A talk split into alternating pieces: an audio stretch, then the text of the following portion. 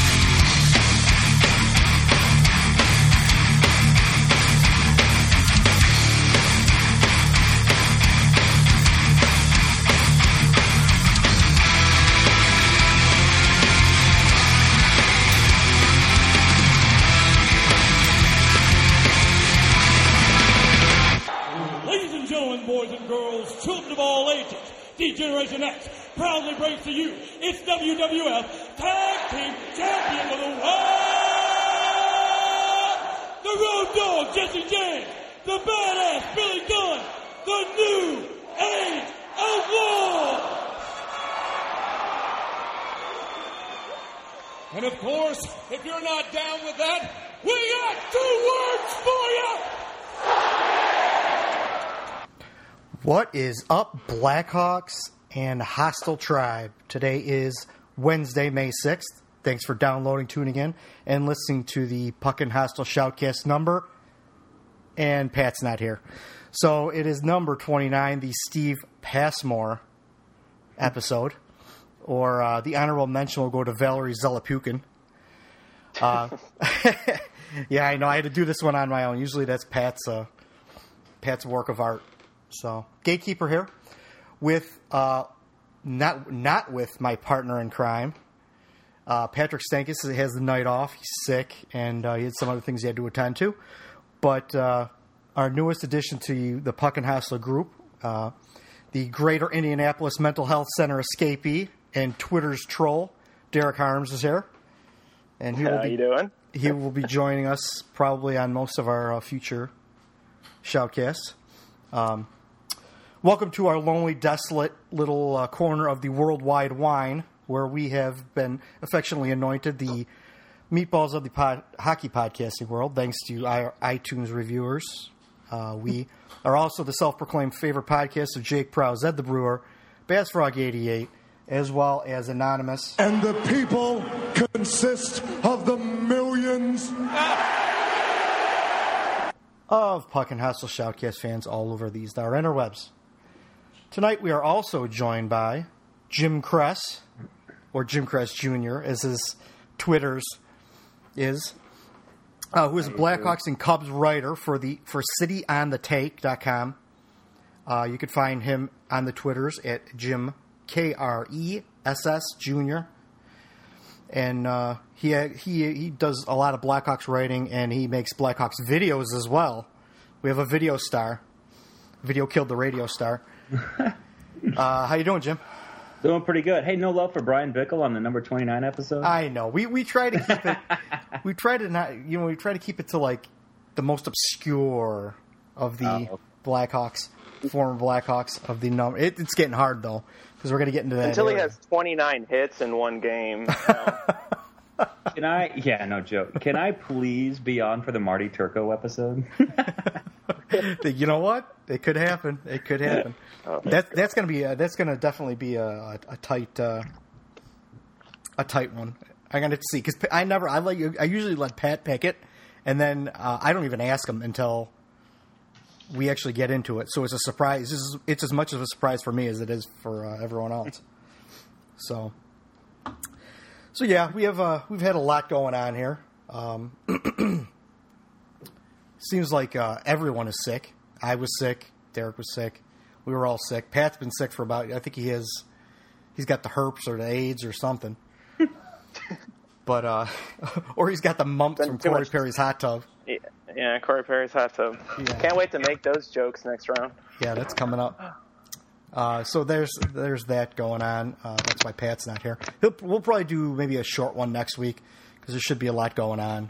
Or well, who knows? there might not be if the Hawks uh, finish it tomorrow night. Yeah, I, I was just gonna. I was just thinking that if uh, if the if the Hawks close it out and the Ducks close it out, and uh, this Rangers and uh, Washington series goes long.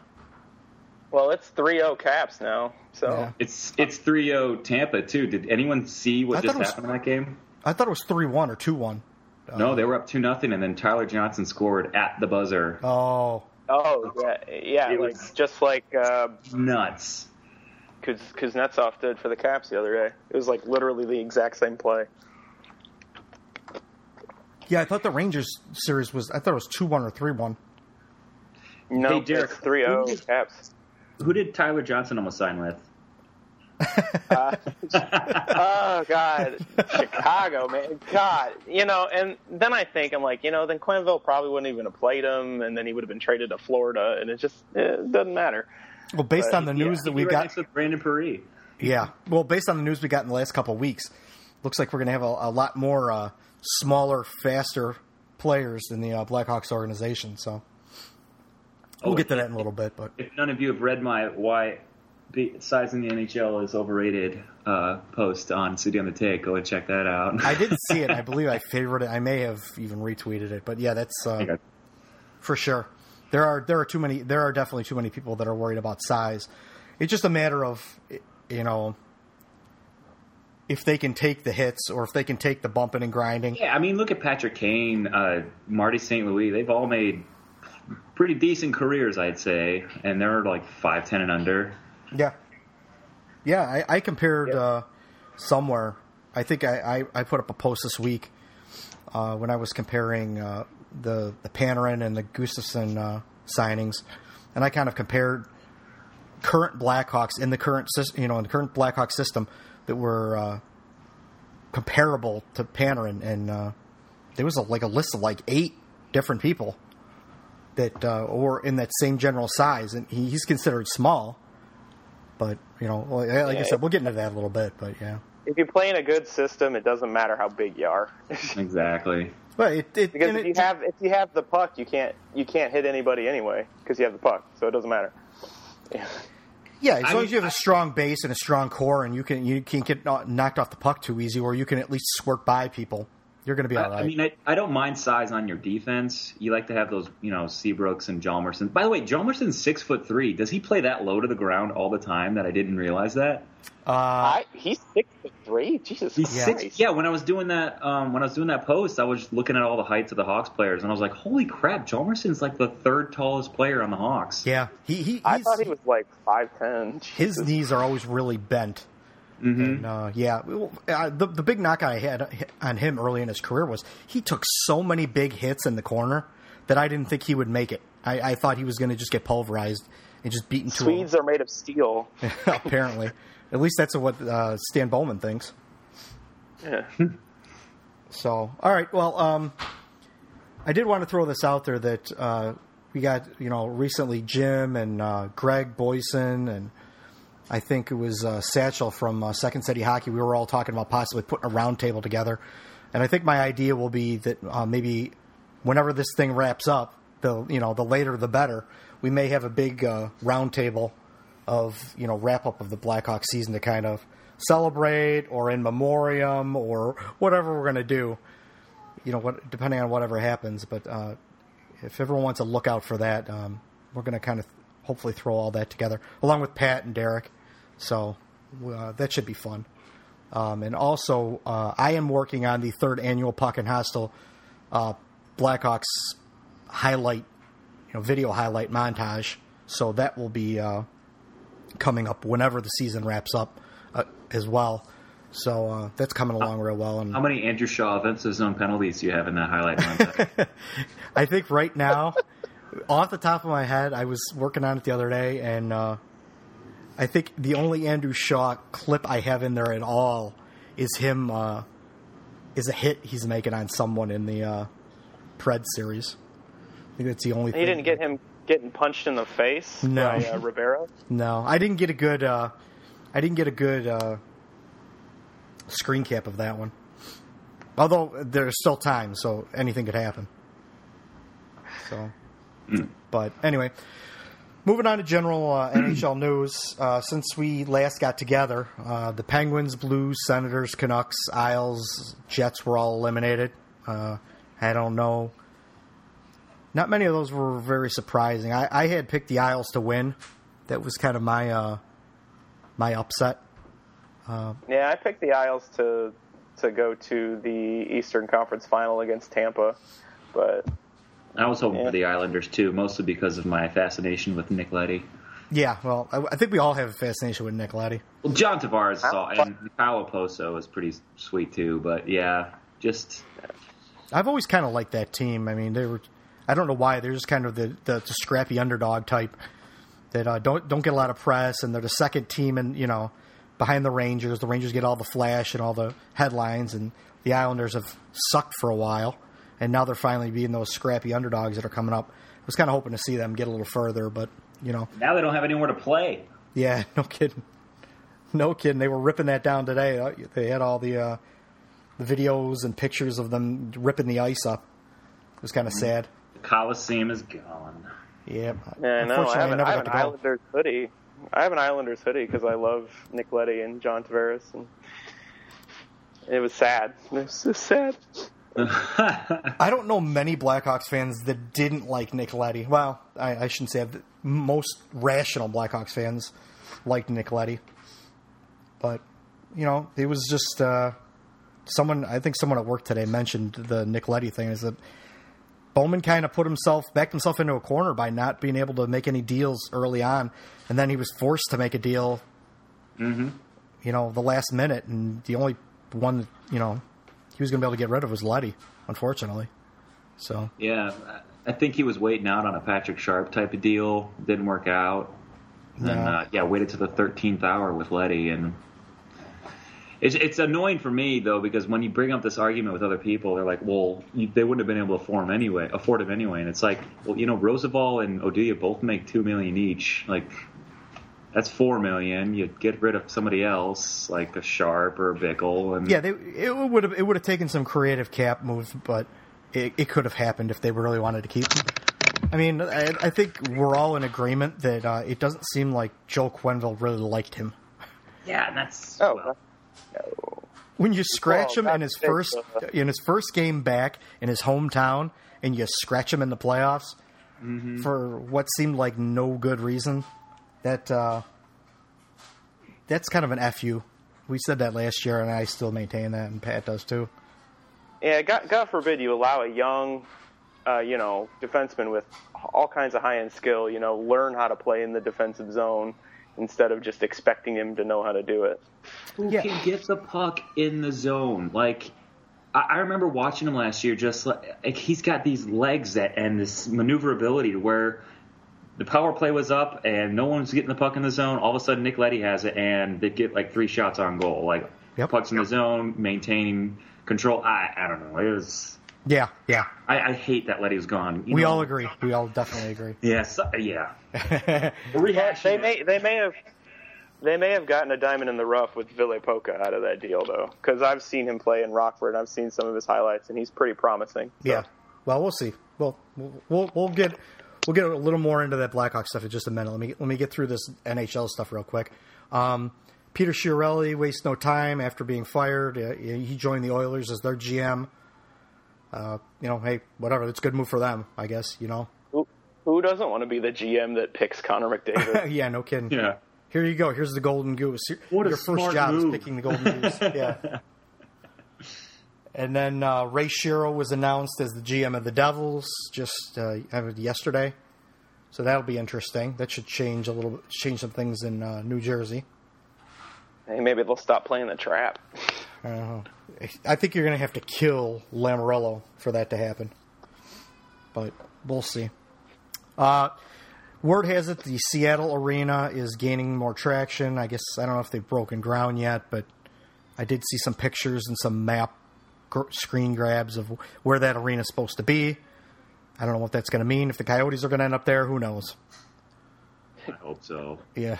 Well, someone's going to end up there at some point in time. But uh, also, the Vegas vote, uh, from what I saw, the last I saw, uh, could happen in fall for the uh, the expansion for Vegas.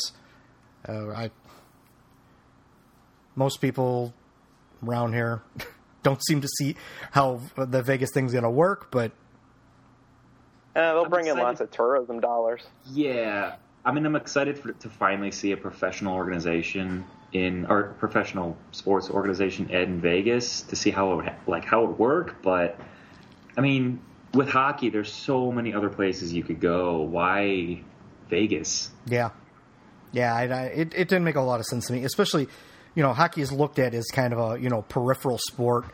It's uh, very niche, unfortunately, and uh, you know baseball. You know everyone goes to baseball games, whether they understand it or not. You don't get a lot of that with hockey. It's it's hockey. It's big time hockey fans. You don't get the a lot of casual fans that often. So I don't know, giving giving away tickets at you know casinos, copping tickets and things like that. I don't know. I don't know if that's going to work. It may or it may not. I don't know. I guess You we're know, I'm to just out. excited for the uh, the Puckin Hostile uh, Vegas trip. You know, with all that T-shirt money we make. Yeah, t-shirt money. Oh god. yeah. Well, we'll talk to Pat's cousin about that one. Actually, that is a good idea though. A, a fucking hostile uh, road trip. That would be fun. I've never been to Vegas, so Really? no, I've never been. Me Actually. I've never been to Vegas. I'll be Remember, honest. I'm young. I'll be honest. I didn't go to Vegas till I was 32, I think. And I went twice in a matter of three months, and those are the only two times that I've been to Vegas. It I just still got six years then. Yeah, it's. Uh, but you know what? You go even if you don't gamble, and because I, don't gamble really. Uh, even if you gamble, there's a whole shit ton of stuff to do, and it's fun. It's a good time, but it's not like I'd want to live there. But I have a lot of friends that live out that way, and so I have a lot of friends who live out in LA, but nobody in Vegas. I have uh, some friends in LA, some friends in LA that are moving to Vegas, uh, and then uh, other friends who live in Vegas. So I got enough uh, connections out there that it would be a good time. I think it would be a good time, but I'd go watch the Blackhawks out there. That's for sure. Yeah, that'd be that'd be that'd be fun. Sure, give it a try for a couple years. I mean, they did it for uh, Phoenix, so. Yeah, no joke. Mhm. And then uh, the last thing that came up was uh, I think just yesterday. I don't know when they uh, when they actually launched, but um, I saw the guys from Cheer the Anthem posted up yesterday a new website called General Fanager with an F dot com. Looks like it's shaping up to be possibly what, or at least looking like it's going to be somewhat what CapGeek was. oh, See, I don't see why people keep making. I don't see why people keep making these websites because nobody wants them. Yeah, no kidding. According to Gary Bettman, yeah, no fans are not interested in that. How dumb! I well, Yeah, we could do a whole webcast on uh, how dumb Gary Bettman is, but yeah, yeah. That's. I mean, everyone, anyone that's a fan, anyone that writes or follows any team knows how important CapGeek was. And yeah, that was that was the site. I mean, now we're we're just, we're just scrapping. I know, uh, you know, we got uh, the guy who does HawksCap.com. He's got you know he's been keeping uh, you know some stuff for the Blackhawks, but you know as far as a league wide thing where you could actually uh, you know propose trades and you could do buyouts and you could you know bring people up and send people down. It, it was like almost like a video game. That site was so good. That armchair GM thing was just the best. I loved going on there. It was magic. Yeah, and you know, like because of you know Kaki not not being around anymore, you know, like I put together, you know, on our site, it's you know we just use it between us, but it's a you know like a spreadsheet where you know I could plug some numbers in here and there, just to see you know where the Hawks stand, just to keep for my own sanity, so I don't have to, you know. But it's uh, it would be nice to have a website where you could just go to it. I mean, I went to NHL numbers a couple times, and the the numbers that are the actual cap numbers and stuff that I took from them were actually wrong. That was what I used to base my sheet on, and then I looked at you know I took to the guy from uh, Hawks Cap, and he was and his numbers were you know different. So he claims his, his are right on. So I, I'm going to go by that since he's more familiar with the team than NHL numbers was. Yeah, So I don't know, whatever. We'll see. We'll see what happens with that. But if anyone wants to go bookmark that, it's General Fanager with an F dot com. yeah. I didn't. I did. I totally glanced over that. I did not know that. I'm gonna get on there after we get off here. Yeah, it's it's a pretty it's it's a pretty eye pleasing interface. I, I, is the way I could put it. Right now, it Yeah, looks I like. was on it. Yeah, no, go ahead. I was on it earlier. I mean, it has some some server issues, and it might be because so many people are like crowding to it because they want another CapGeek. But I think over time, it it could be a replacement.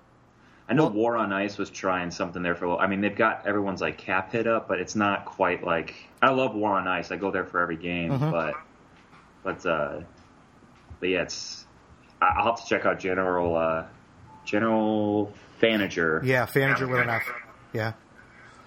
It's uh, uh you know, I, I could see a new new sites always have problems. You know, they always do. I mean, I was a web design guy for a long for five six years.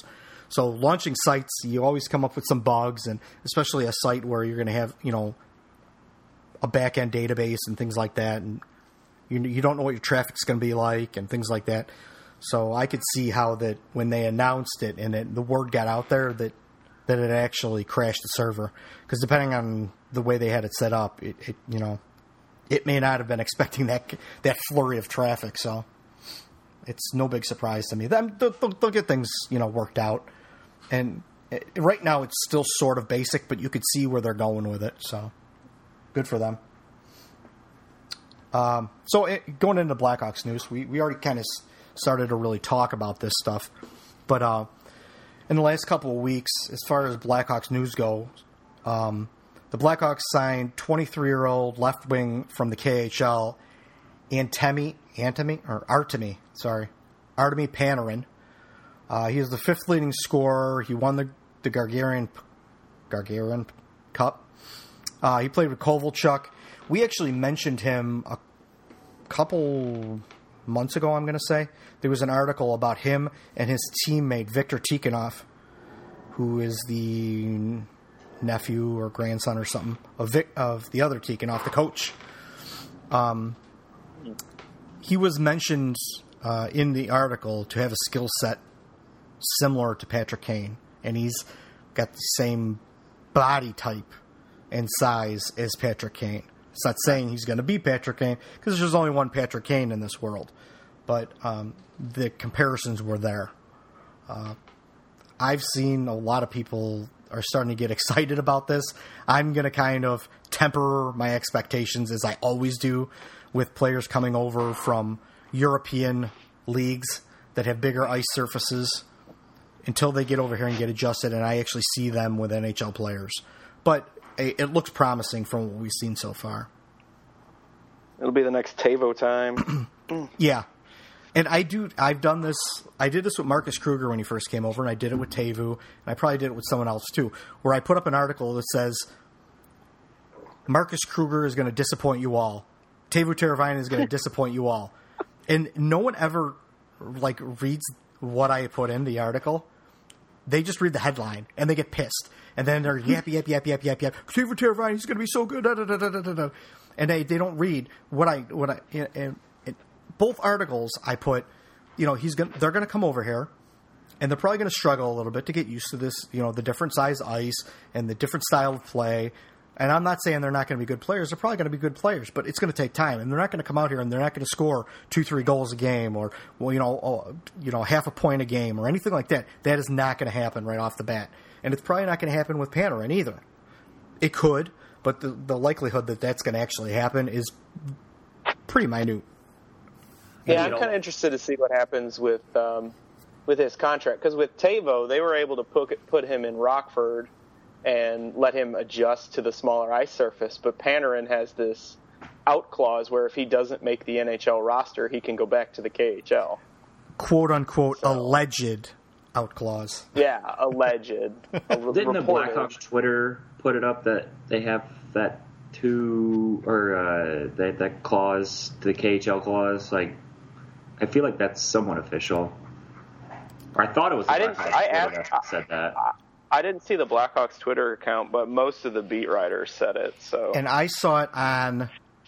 I'm going to say it was the K, the official KHL feed, maybe, or or his KHL team's feed, or something like that. Something like, or maybe it was uh, maybe it was an agent or maybe it was a media type from over. I, I did see it somewhere from over there where it said, you know, it definitely said that there was if he didn't make the NHL team, he has an out clause. Now that's not going to say he's going to take it.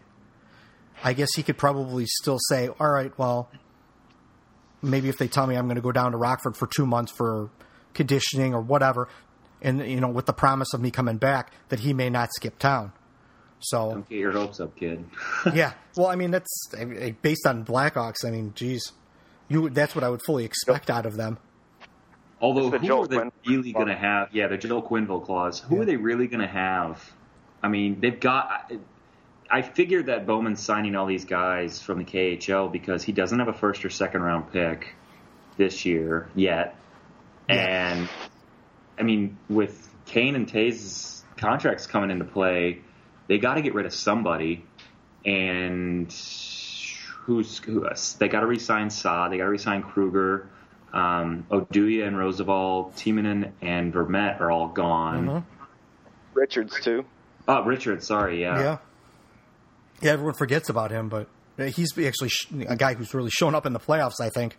Yeah, finally. which is nice to see. Yeah, yeah, they're gonna, they're definitely gonna. I think this is where Stan Bowman can really make his money and earn his money by Yeah. making creative signings like he's doing. They may pan out, they may not pan out. You know, we we saw the Paleota one, we saw the Bond one, we saw uh, what is it? Vince Hinostroza was signed. Um, and then the, this next guy um, was a guy that I knew absolutely nothing about. I had to look him up and try to find information on him. Uh, Twenty-three-year-old Erik Gustafsson, yeah, from uh, Gustafson, sorry. yeah, Gustafsson from uh, Frölunda in the Swedish league, another Swedish defenseman. Um, I don't know about much about him other than it, it just states that he's a quick, offensive-minded uh, defenseman that can quarterback the power play. Where he can quarterback the power play, I don't know, but it's, they say he can quarterback the power play, and he's a talented offensive defenseman.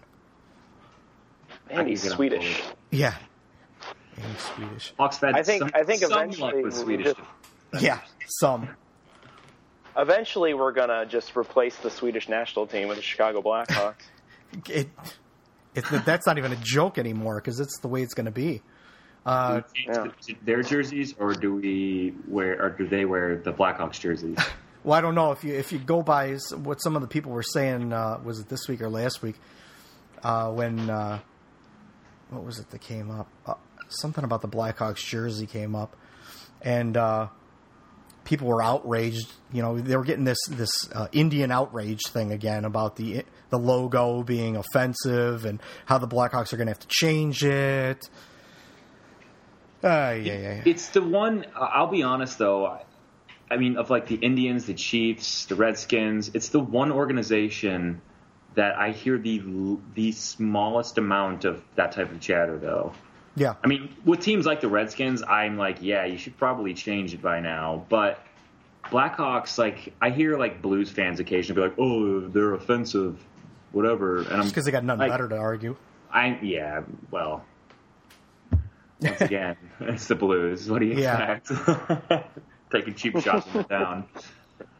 Which, oddly enough, uh, Frolunda, who was the team that uh, Gustafsson came from, their uh, logo is basically where I got the inspiration for the Puckin Hostile logo, which is an Indian head. It's very similar, so it's uh, it's kind of the same thing. But And that's uh, I don't know if you guys read into all that the the the chatter about Corey Crawford's mask, the one well before he dented. that it. is where, yeah, that is exactly. I'm glad you reminded me. That is exactly where this started from because of the mask with the headdress thing. Yeah, and I'm just Yeah. like, listen, I, I fully on board that you shouldn't be wearing a headdress if you aren't a Native American, but it's a picture on a helmet. Like, give me a break. Oh god, yeah, it's it gets out of hand sometimes. I mean, I understand it, and you know, but I think the Blackhawks do a good job of protecting the integrity of that, whereas some other teams don't. Well, it's not like they got like a Chief Wahoo running around. You know, I could see where something like that could be off- offensive. You know, they're Chief Illiniwek. yeah, They don't. They don't have any of that. They have, you know, the Hawk, Tommy Hawk, running around, which Yeah. is is a smarter way of doing it. Uh, but I mean, I don't know. I, I guess it's it's sacred to you know people like us because we're such big fans and we love the logo and we love the fact that people say that it's the best you know uniform in sports. Well, what happens when that logo goes away? Yeah. Blackhawks don't have the best you know logo. They don't have the best uniform in sports anymore. They just have a red, white, and black uniform with whatever generic logo you throw on there. And yeah, that I mean, the more we are talking about it, though, I feel like we do sound extremely selfish now. oh, we, we, I mean, we, we definitely are. I, I will I will agree with that. I can't deny that I'm not selfish about it. And but you know, I mean, we talked about it too a, a little while back, a couple months back, probably. Uh, very quietly, the committed Indian guys changed their logo. They gave in because there was an outrage over you know their logo that they had, which was basically. It wasn't even an Indian, really. It was It's just like a guy wrapped up with a. it was a drunken. It was what it was really supposed to be is like a, just a drunken Hawks fan wearing some goofy feather in his hat. Um, but they. I remember. I remember because they still print it on their on their handouts, I believe. they may or they may I don't know. Um, I haven't gotten one since they switched the logo, but they did switch the logo pretty quickly. And I knew you know knowing I don't know Sam extremely well, but yeah, I've spoken with him a couple times and stuff. Uh, you know, I'm, I'm sure it was just a fight he knew that he couldn't win, and that he was just, you know, because I, I a, a couple times it was brought up, and I did hear him say, you know, listen, it's not, you know, the guy isn't even an Indian. It's a, you know, it's like a drunken fan, you know, being stupid, kind of deal, and um, he he glossed over it a couple times, and then I think finally it was just it was a fight that he knew he wasn't going to win, and he finally just caved in and, and decided to go in a different direction. And I mean, look at look at my logo. I mean, I'll, I at some point in time I'm probably going to have to go in another direction with our logo, but I've already got some ideas and stuff, which is fine. But Which is yeah, it's smart and fine. I mean, you don't want to upset people. You don't want to be cast in a bad shade, and it's fine for change to happen. I mean, yeah, yeah. I mean, and, and the good part about our our thing is, is that you know Puckin Hostile has nothing to do with Indians, nothing, you know, at all. It's just you know the logo is similar to the Blackhawks logo. That's why I put the two together. But I didn't want to make it the Blackhawks logo because of you know trademark things. So, um, but you know, I could go in a completely different direction, and it's not going to matter for me. So it's not going to, you know. But you know, it is what it is. I guess. Yeah, it's something that it, now more and more every day people are just outraged over everything. It doesn't matter what. There's going to be people that are going to be outraged over it. So you, sometimes it's just best to live to fight another day and just concede. So uh, I didn't mean to get off on that that tangent, but I'm go- I'm glad you reminded me of where that came from because it did come from the uh, mask thing. yeah, The way I put it, though, I mean, it- the the the the headdress mask.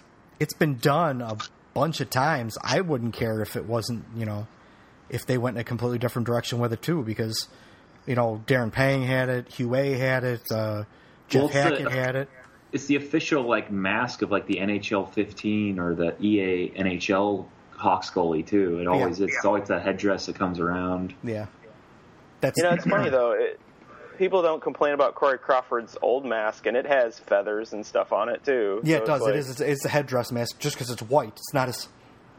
It's not as out there. Yeah, No, I Right. really like the black. I I remember his Stadium Series pads from last year from Soldier Field, and I was so happy when he lost his other pads because he had to wear those black ones. They look so slick. I could Yeah. just those pads with the black helmet, but both of them are uh, in the grave now. So Yeah, you guys aren't aren't as aware as like Pat is, but uh, my, all, almost all my equipment is black. I love black equipment. I love how it looks. You know, my pads are black. My mask is black. My blocker and glove are red, white, and black, like Hawks colors, but majority black. So I try to like stick so you're Jonas Hiller. uh, even worse. Yeah, because he's he's even got some lighter colors still on his stuff. Mine is like black on black on black. But I just think because I think it looks slick. I think it looks you know tough and slick and you know what everyone's got white nowadays. But and I understand in the NHL they believe that white pads you know can uh, throw the shooters off because they can't size you up and blah blah blah. And they also say that you know uh, black pads. People lose the puck in the black pads. You know, goalies will lose the puck; they won't be able to see it. You know, I've worn black pads for four years, and you know, I don't have a problem with it. But I'm not an NHL goalie, so what are you going to do? so anyway, um, the last thing was uh, today or yesterday, uh, the Blackhawks. There was a rumor going around, and I don't know, you know, how much truth there is to this, but they may be in on a college draftee, kind of in the same vein as what happened with Kevin Hayes to the Blackhawks, where they drafted him, they never signed him, and he eventually became a free agent, signed with the Rangers, and we all saw him playing tonight. Uh, Mike Reilly, who's a, from what I can, you know, from what I can tell, he's a really good defenseman from Minnesota. He uh, is he was drafted by the uh, Blue Jackets in the was the fourth round or second round. I, I can't remember, but um, it looks like he's a really good defenseman coming up. He could be, you know, in the you know the same as uh, what was it, Justin Schultz a couple of years back, kind of that whole thing. Mm-hmm. Uh, Yeah, you you know who was a really good defenseman from Minnesota? who Nick Leddy. I knew we were going with that, but I, I want you know I had to let you have it. yeah, uh, yeah. So there's a rumor out there that the Blackhawks could be one of the teams that could be interested if he becomes a free agent, which I think would be on June fifteenth. I saw that today too. Yeah. I, I am hopeful because I mean, the Hawks need some defense, and as much as Q doesn't want to play young defenders, he's going to have to because, I mean, you're losing half of them Yeah, in the offseason. yeah. Well, you know, as we, uh, I don't know if you guys saw it tonight, but Stephen Johns had another goal tonight. So I hope he makes a squad. Yeah, he's he's the one that uh, I'm really looking forward to seeing because he's got NHL size to him for a defenseman. He's a big guy. He's kind of like just slightly bigger Seabrook. Yeah, that's what I was going to compare him to. Yeah, and and like- Seabrook's my favorite player on the Blackhawks. I mean, I have his jersey and everything. I like the way he plays. He's tough. You know, he could score. He could you know put a guy through the through the glass. He's just he's he's a badass out there, and he's a good compliment to Duncan Keith when he's allowed to play with him. yeah, no, oh man, Yeah. So um, that's kind of how I see Johns a little bit. And it, if anyone saw his goal to push the Ice Hogs to the second round last week, uh, was- I think it was last week, he basically dangled a guy at the blue line, skated all the way around the net, and wrapped it around the net. Uh, that was a pretty slick goal for a big defenseman. yeah, it was pretty slick. Yeah. I mean, I could see them having two to three, two to three rookie defensemen, probably two rookie defensemen with like one like, minimum. veteran minimum guy. And I, I, I'm, I've been saying this for a while. I think the dark horse is going to be Ville Pokka because I know he's kind of young still, He's but only like he's 20. really, he's really good both both directions of the ice. I mean, I mean, whoever it is, I just hope that they're good and get ice time. You know. Yeah. What about Trevor Van Riemsdyk? I mean, is he just done now, or do we think that he could? Because Well, he might be that decent, third. You know. Yeah, he's he's going to be back. He's signed. Um, the the problem is is two major, two pretty major leg injuries and a pretty decent, you know, major wrist injury. Wrist injury, yeah, surgery on it. Yeah, in a matter of like you know a year and a half. So is he going to come? You know, what's he going to come back like? If he comes back, you know, unaffected, great. You know, he could be. I I'm not going to go thinking that he's going to be a second pair guy. He could be a third pair guy with like Johns or something, and then Hjalmarsson. yeah, an and- easy, respectable third pair guy. Right, yeah. That, I mean, that's a decent third pair right there with Trevor Van Riemsdyk and, J- and Stephen Johns. And then uh, if they can somehow steal some kind of veteran, you know. vet- Honestly, if you put a traffic cone out there, it'd be better than Rozsival. at this point. yeah. Although he's played, I will- give Pat credit because I think he did put it in his in uh, his recap. The last couple games, Rozsival has not been bad. He hasn't been good, but he hasn't really been But that that's bad. but that's Rozsival. It's like he Yeah. plays average, and that's supposed to like take away from the fact that he's terrible most of the time. Oh, so it's yeah. like, oh well, he hasn't been bad, so I guess that's okay. It's like no, he's just bad, and he hasn't done anything bad yet. Yeah, it's like the dog who always pisses on the floor, and then he doesn't piss on the floor. And you're like, "Oh, what a good boy! You finally behaved." Yeah, Yeah, you know, Michael Rozsival wouldn't wouldn't get so much shit if he was your number six, number seven. But when he's your number five, yeah, That's when you start running And into I have- problems. in one of my four feathers videos, I had a theory of. I mean, granted, Timonen hasn't been much better either, but you pair, you keep Oduya and Hjalmarsson together, Seabrook and Keith. You play them 22 and a half minutes, and then you only have to play uh, uh, Timonen and Rozsival 12 to 15 minutes a game. That that takes down the ice time that they're both playing now, and it takes down the ice time that Keith and Seabrook have been playing, which is just un. Like he, Keith played 30 minutes Yeah, last in a, night. in a in a regular or in a regulation game, he played 30 minutes. Yeah, There's no way that can last. It can't last. I don't care if he's a machine. I don't care. He, there's no way he's going to be able to play throughout the entire playoffs playing you know, They- I mean, they 27, have to- 30 minutes a game. they have to sweep if they want to do that. They Yeah. have to sweep so they can rest them. Hmm. Yeah, I agree. So yeah, that's uh, th- that's the Blackhawks. Uh, unfortunately, there seems to be like you know a uh, a type of player that the Blackhawks keep signing, and which is smaller offensive defensemen. It, it you know they did that, and Paliotta is not you know ti- he's not totally small, but he's not that big a guy either. Um, you know, and they got Ville Pokka, and then they they uh, they signed uh, Gustafsson, who they're all relatively the same size. They're all relatively the same kind of player. About six foot 180. Yeah, right. Yeah, which is And it can be who- scary. Is- I'm, I'm drawing a blank right now, but they when they traded Clendenning to Vancouver, they got another like European defenseman back too. who's Gustav pretty hard to- Forsling. Forsling. Yeah, he's like eight. He's like 18 though. Yeah. So yeah. So he's behind Pokka, but again, uh, it's a, like you said, like we were saying, uh, another smaller offensive defenseman. I mean, how many of those do you really need in your system?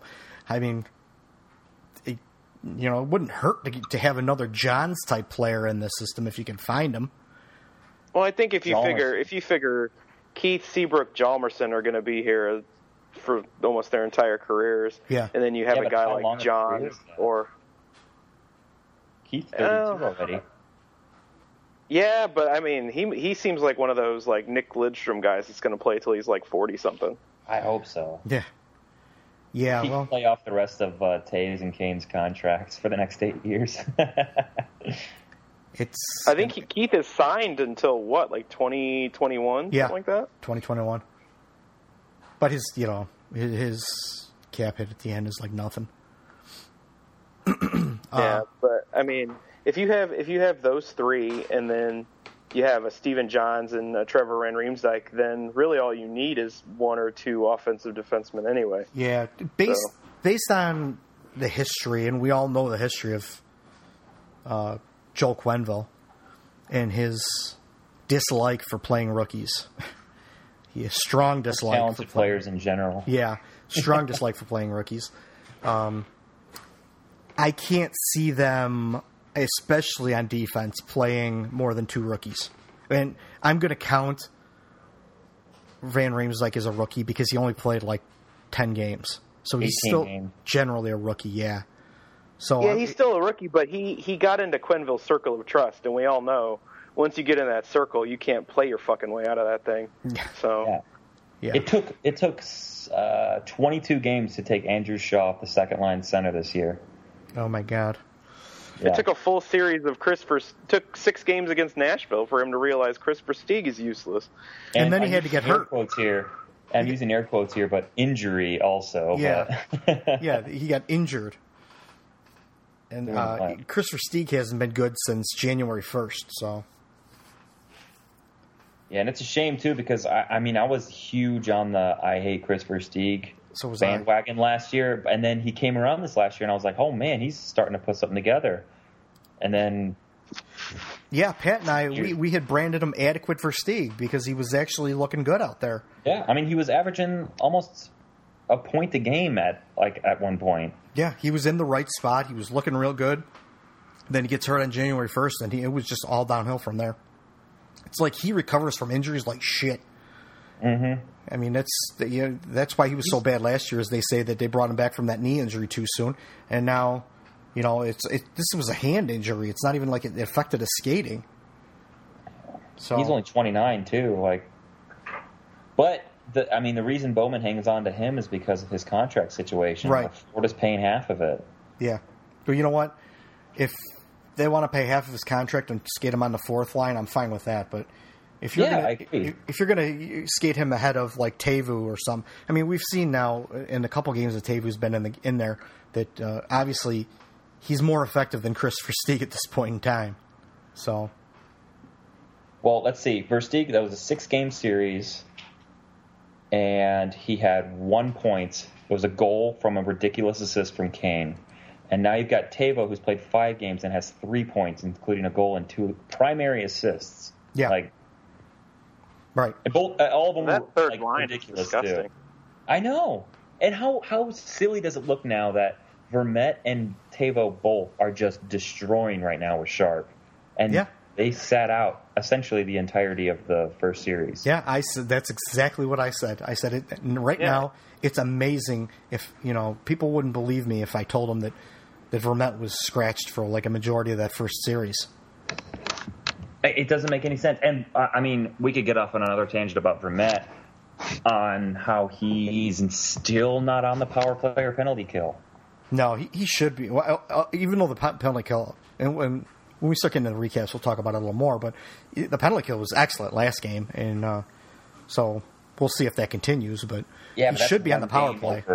I mean, they've been pretty abysmal for the last month. though. Yeah, yeah, yeah. It's it it's kind of funny sometimes to to go from day to day, like listening to like Marek versus Wyshynski or something like that, and listening to the way they talk about how the Blackhawks are. And one day it's like, oh, the Wild are going to beat them in seven games. And the next day it's, can anyone stop the Blackhawks? And then the next day it's like, you know, it, it- I mean, but that's been the Blackhawks since Yeah. January 1st, though. Yeah, well, the, it, it, the first round they they yeah the first round I don't know what was going on. They were they were kind of an up and a down thing, but I think they were having a little bit of an issue on the back end, trying to get their trying to get their bearings on what was going to go on in the back end. Even though they uh, they have only really rolled four and a half defensemen in this series, they've gotten away with it. I, yeah, I don't understand that either. I don't either. it doesn't make any. It, it's there's no there's no sense to it. There's no sense to it at all. But anyway, let's let, uh, let, let me get a little bit into these uh, recaps because we got like four recaps we're going to go through, and this will also bring up some of the other subjects that we've been talking about as well. So, um, the first game after our last shoutcast was uh, the last game of the Pred series. It was Game Six, four three win that pushed the uh, that pushed the Blackhawks on to the next round. Um, The Purds. yeah, the Purds, Derek's favorite team. Well, actually, every team that plays against the Blackhawks is Derek's favorite team to to uh, troll. But uh, Darling started in net, was pulled after giving up three goals on 12 shots. Crawford played the rest of the game, saving all 13 and he saw. Um, the goals were not all Darling's fault, just like the goals previously in the series were not all Crawford's fault. Uh, I've been saying all along it's more of a defensive problem than it is the goalies, and I'm not wasn't hating on Darling. It's just the fact that everyone's jumping on that Darling bandwagon when it's just The Chicago Kid. yeah, Lemont native. Lemont native, yeah. And uh, Well, God, I mean, it's amazing just how when this when this team wants to play defense, how well they can play defense. Yeah. It's it's insanity because like in the first game when Crawford got pulled, you know, Darling only saw you know Darling only saw four shots in the next period. yeah, it was a and complete then opposite Darling of what gets happened. pulled. Yeah, Yeah, and then Darling gets pulled, and Crawford only 13. sees 12 shots the rest. Yeah, the rest of the game, and Darling saw 12 shots in the first period. Like, what the fuck? yeah. it's like it's like they need to have someone. They need to have someone kick them in the ass to get them to actually play, or at least it was in the first series. It's kind of changed as this has gone, but Which as much grief as I give Quenneville, he, he actually does. I, I still feel like he does rile up the team enough Yeah. at the right time. yeah, seeing him in like the you know the uh, and all the behind the scenes stuff, he he's one of those guys that can uh, strike a little bit of fear into you.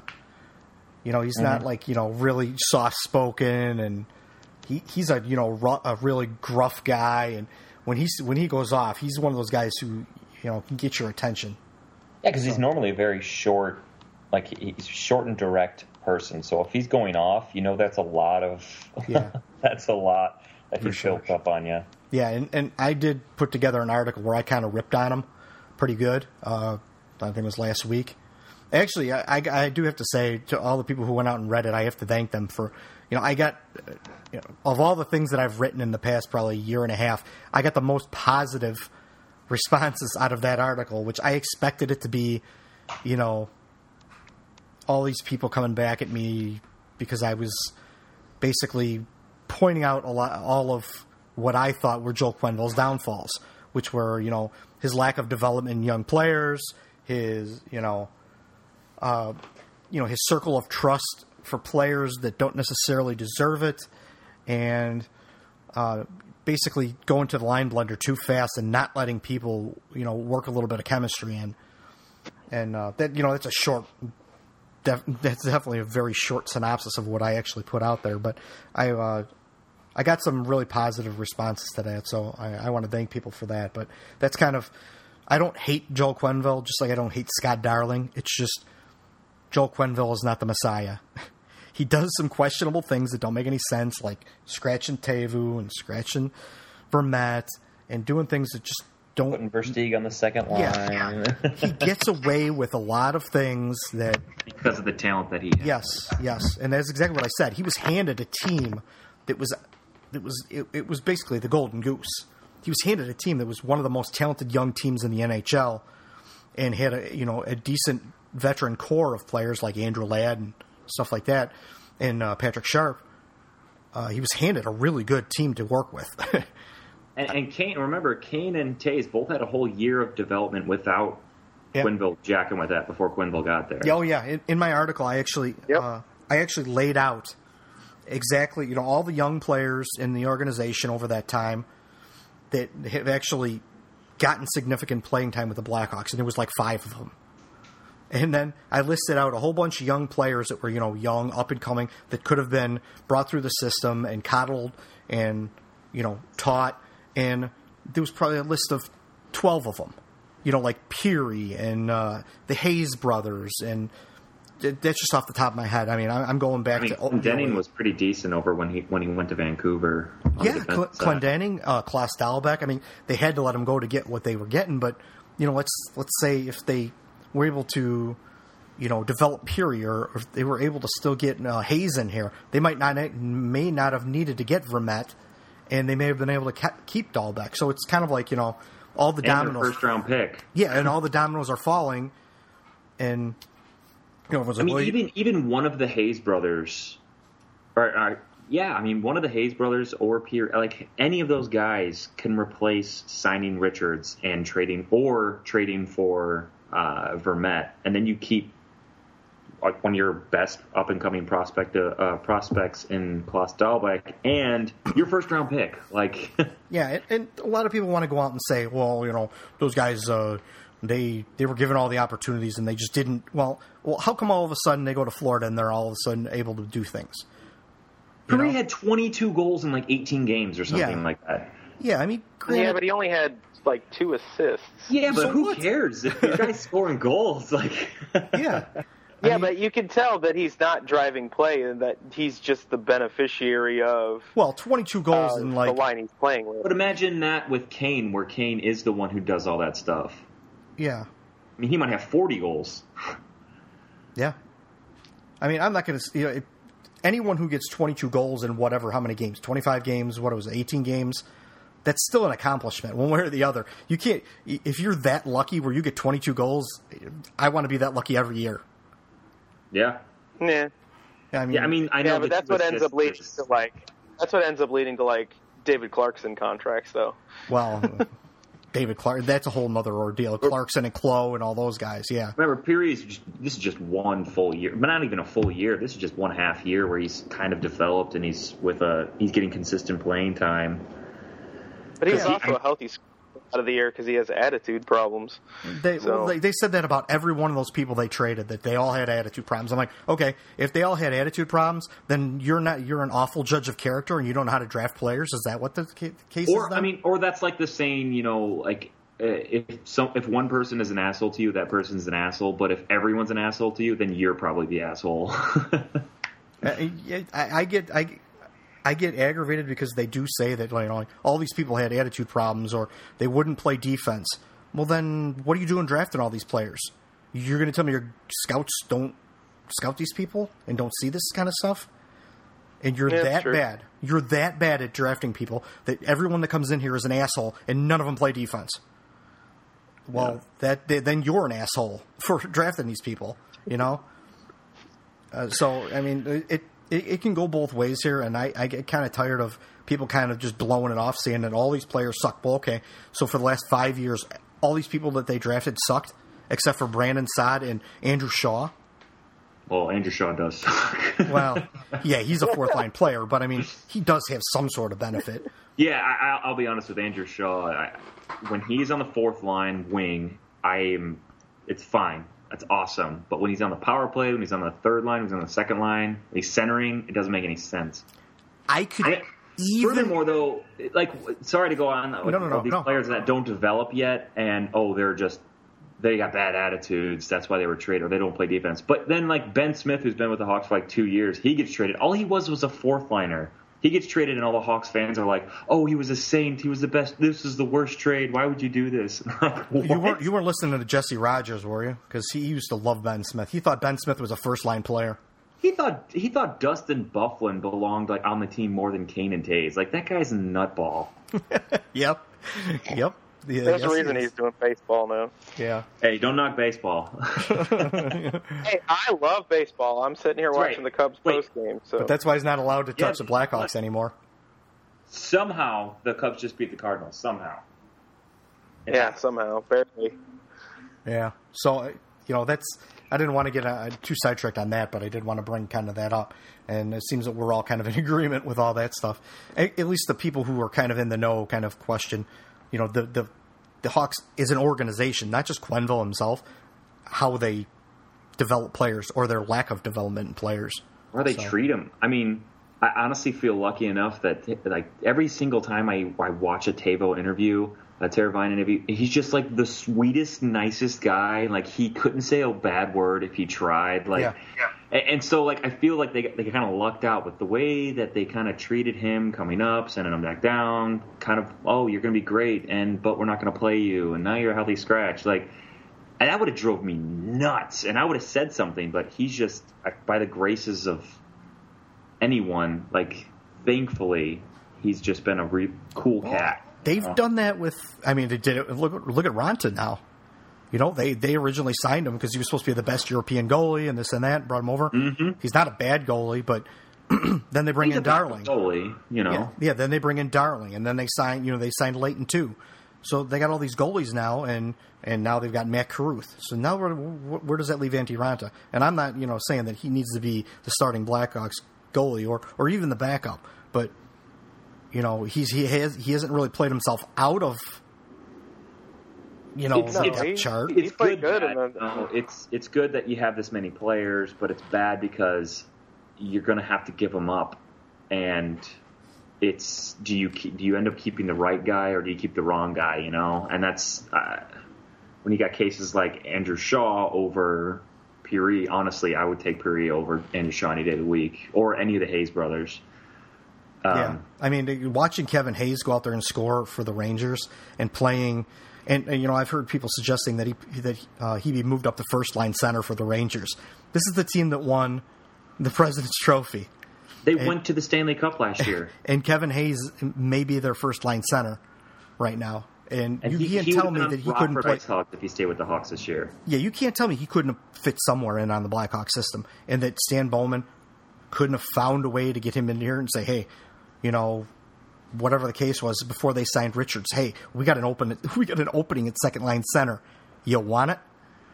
You know, Yeah, no joke. It And was been there. a Achilles heel for the Hawks for the last half decade now is second line center. Yeah, I mean, they're like, oh well, no, you know, he didn't want to sign with them. Well, uh, it seems like you know, Artemi Panarin wants to sign with them, and you know, Gustafsson and Bond and all these other guys wanted to sign with the Blackhawks. Yeah, I, I think some of these players want guarantees that they're going to play, and when you have a coach like Quenneville, there's no guarantee. I mean, you could have said, you know, Stan Bowman could have said to Kevin Hayes, "All right, we have an opening at second line center, but there's no guarantee that Joel Quenneville is going to play him there." I mean, Lie to him. Lie to him. And- but that's just that, that's something that I, I feel like it's a total disconnect between coach and, and general manager, though. Uh, I, mean, at that across the board, I you agree with see- that. Yeah. you see Bowman get all these guys, and eventually he ends up signing some random vet out of nowhere, and that's who Quenneville plays. Kyle Cumiskey, for instance. Ugh. He wasn't in the league for four years, and he got like legitimate ice time for the regular season this year. Yeah, because he was Well, Quenneville's he boy. for Quenville. Yeah, and Yeah, I know, oh, but that's the thing. I know, I know, he did back in 2011, though. Yeah. Oh yeah. yeah. Yeah. And now, You know and now they're going to go out. hockey in 2011. And Brent now, Sol- when all of us go out there and say, "Hey, can we play Kyle Cumiskey ahead of Kimmo Timonen?" Well, you got all the beat writers saying, "Well, he isn't really that good." Okay, well then why is he here? yeah, Yeah. Why is he here? Why are we signing guy? Why are we signing guys like Dan Carcillo? You know. Yeah, that's a Like- that's an excellent the excellent Q guy. point. Yeah, Dan Carcillo, who, who you know, it, it, he played so badly or did so, so many stupid things that Q couldn't even play him at some point in time. Yeah, I, I mean, I give a lot of crap to uh, Carcillo, and I really, really do. But the, did you guys see the Gone uh, video that he put out for Yeah. safety? That yeah, was we awesome. brought it up last uh, shoutcast. Me and Pat did. We both watched it that same day, and uh, yeah, I mean, I get it. It aside from the player, Dan Carcillo, the person, I got nothing against the guy. Dan Carcillo, Yeah. the player, I can't stand him. I think he's uh, just a turd. But Mm-hmm. you know, there, there's two parts to this. There's the people. My wife just laughed pretty loud at that one. Yeah. So I mean, you know, we're going to see. We're we're really going to see what's going to happen this year because th- for the first time since 2011, where they really shook up that roster, this is going to be there's going to be some shakeups going on here, and they're going to be forced to get rid of some people. Probably, if they can get anything for them, and they're going to probably have to take take a huge discount on this. But Sharp's probably going to have to go. Mm-hmm. I, I think you can get a first rounder for Sharp though. If you can, I don't think take it. later, a later first round.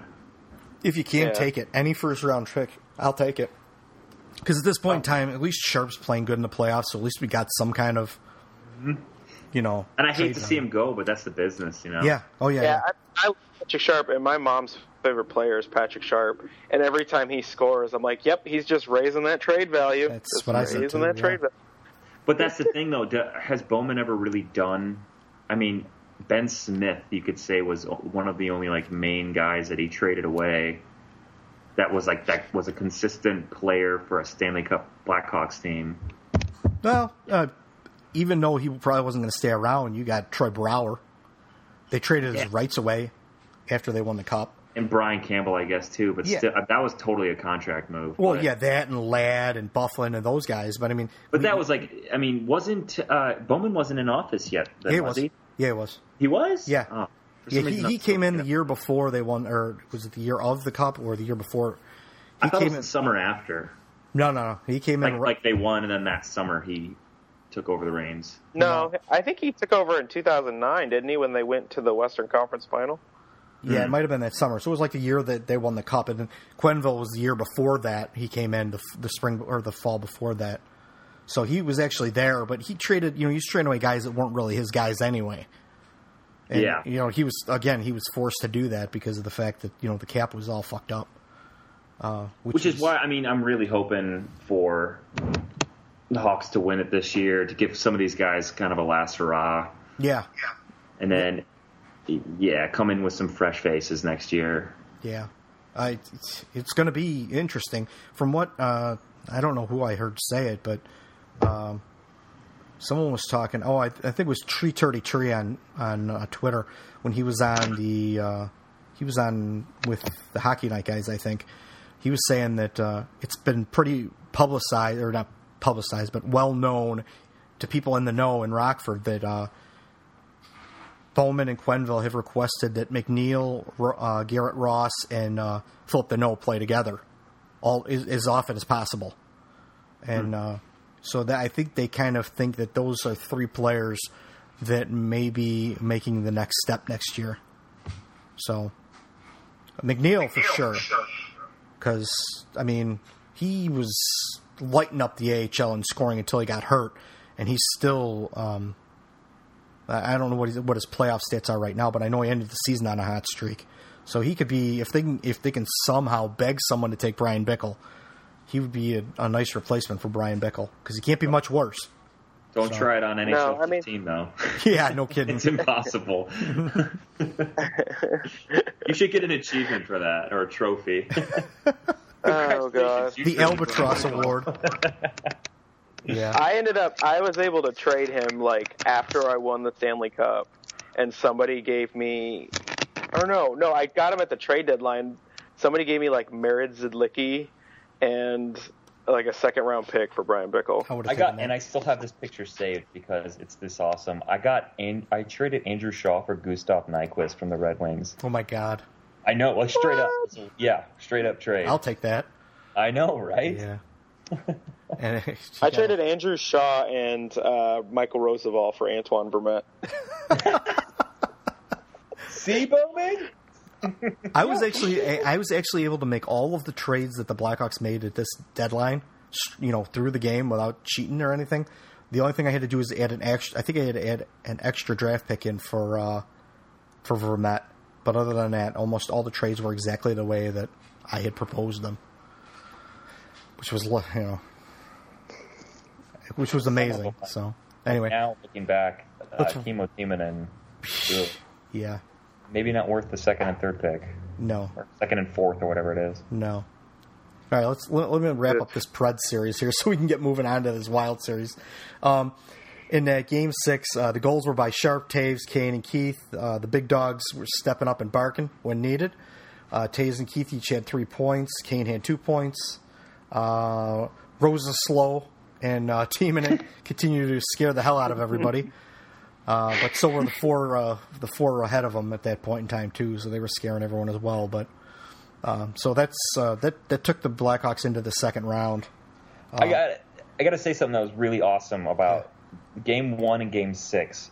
Both games, the first off, it's the only time in NHL history where uh, two different goalies have come in in relief and won a, the, a game in the same playoff series. That's never happened before. And two, the goalie was replaced in the first period after giving up three goals on 12 shots. The goalie that came in didn't give up a single goal. Then Duncan Keith had the game-winning goal to make the go- score four to three. Like that's that was nuts to me. Yeah. All those. It's like they planned it. That was pretty crazy Yep, for sure. just the way I chalked it up. yeah, they got lucky. They got they definitely got they- they had a couple of holes there that they dug themselves and they got out of it, which was very lucky by them. So Nashville's going to be a tough team uh, for the next couple of years, as Yeah. long as Rinne can stay. Especially when they get especially when they get Phil Kessel. Oh, don't don't do that to me. I heard someone today uh, suggest uh, Phil Kessel to the Devils. I would like that. Yeah, yeah, keep him keep him over in the other conference. That's for sure. Yeah, that's what I'm saying. That that's why. Yeah. So, um, and then I saw somewhere that uh, they were contemplating Dion Phaneuf going to the Oilers. That would be awesome. That would be hilarious. Maybe he can get in a fight with McDavid in like the first week of practice. Break his leg or bust Yeah, his knee break up. his yeah. leg. Yeah. Nick Boynton style. Oh, blame Boynton. Oh god. Yeah. He shouldn't even be here. oh, it was uh, Cam Barker this uh, this past year when he when he hurt Teuvo in camp. Mm-hmm. He, Oh, he crushed Teuvo in practice in camp and then set him back because of that. well, yeah, it was Cam. Bar- It was like he was just signed like a week before that too, and it was like, Yeah, for what Cam reason, Barker's we don't know. alive? And then he just destroys them. Yeah, no one else wanted him, but we just had to have him. Yeah, it's like Dan Carcillo. Well, like no one else wanted him. He likes options, guys. Options. Yeah, he likes that element. Yeah, grit, more grit. Grit. Yeah. All right. So moving forward to the uh, the Wild series, uh, game one was a four three win Uh, Crawford started in net, stopped 30 of 33. Blackhawks came out to a big 3 0 lead, which they then blew. Uh, the Hawks, uh, they seem at this point they seem to ha- all have that one bad period. It, uh, you know, whatever it was, first, second, third, they always had that one bad period. Some games, like the fir- like you said in game one and game six, it was the first period, but this one it was, uh, I think, the second period. Uh, goals were by Saad, Kane, Kruger, and Teravainen. Teravainen scored that winner that we talked about. Woo! Yeah. Uh, Vermette uh, seems to be improving each game. Uh, we, you know, It's amazing what happens when you play the guy in the correct position for you know, yeah, and with decent It's like- ice time. Playing him somewhere that he hasn't played since he was with Ottawa. yeah. Uh, this uh, Devan Dubnyk was unsensational, which he's been the whole series. Uh, I'll, I'll kind of yeah expound on that a little bit later. Uh, this is Oh yeah, I've this- got some stats for you guys. Oh, good. The series. Good, good. Good. Um, this uh, I had to put this comment on. This stupid 8:45 start on a Friday night was just ridiculous for two Central teams. I don't care what the I don't care what the NBC schedule is. They need to make it work out a little better than 8:45 start on a Friday night. Considering night. they have they have two they have four channels that they can play games on and like just tonight you had two Eastern Conference teams playing at the same time on two separate channels. Why can't you do that for Western Conference teams? What's worse though, 8:45 on a Friday night to start the series, or 8 o'clock on a Sunday night? yeah, that's that was pretty bad too. That should have been an afternoon game. Uh, tomorrow's going to be brutal. Yeah, great. I got to recap that That's a game. ni- that's a 9:45 start for me tomorrow night, man. Fuck that shit. I got to recap that game. I'm gonna have to take a nap before and that. and like NBC, like that to go off your game with NBC being a bunch of assholes. Not only did they just like the game with the Tampa Bay uh, Canadiens game went to overtime, so they started the Blackhawks game on NHL Network. I have AT and T. I don't get NHL Network, and because I'm in Indianapolis, and even though I'm in, I'm in the blackout market for the Chicago Blackhawks for Game Center Live. NBC did not switch me over to the Blackhawks feed. So if I wanted to watch the Blackhawks, I had to pull out my phone and stream it on my phone. Yeah. It was garbage. I was fucking livid. You have Uverse? Yeah. Oh man, I used to sell that door to door. Uverse Yes. is awful. And the, the only reason I have it is because they are the only provider in Indianapolis that has Comcast Sportsnet Chicago. Yeah, Like, yeah, Comcast doesn't even have Comcast. months of that. Yeah. Pat's. Pat's got AT and T too, and he's got the same problems. Yeah, yeah, I saw that on Twitter. I, I have Comcast, and so I, I like rubbing it in that I have the NHL channel. And I'm just so because I was living in Florida for like four years, and there is nothing down there, obviously. So like when I moved up here and I got like the basic cable package, I got Comcast Sportsnet, I got WGN, NBC mm-hmm. Sports. I'm like, all right, I'm digging this. Yeah, I mean, while the prices suck, I I, I can't complain too much about Comcast. I've got, R- I mean, I've got RCN. I'm only paying like a hundred bucks for really awesome internet, and I mean, all the channels I need. No, I'm paying way more than that. That's for sure. I've only got one TV though, so Yeah. But I've got like you know the premium DVR that you know can go all over you know it's all over the I've house and Part two, TiVo. yeah. I was thinking about actually I've been contemplating. I was telling these uh, telling Pat at least I was contemplating uh, seeing if I could because I have Apple TV as well. If I could, if there was a way that I could uh, do Apple TV and get all the same channels, and you can actually get an HD antenna that will give you a good majority of all the local stations, and uh, and see what that would. I think uh, my in-laws have that, and they seem to be saving a shit ton of money a year by doing that, and they still get all really. Something like Roku too. You can do that, yeah. You, well, those are all like apps that that you know you can use on Apple TV. So the only, unfortunately, you got like a, you have to get like a subscription to like every channel, and not all of the channels have a standalone subscription.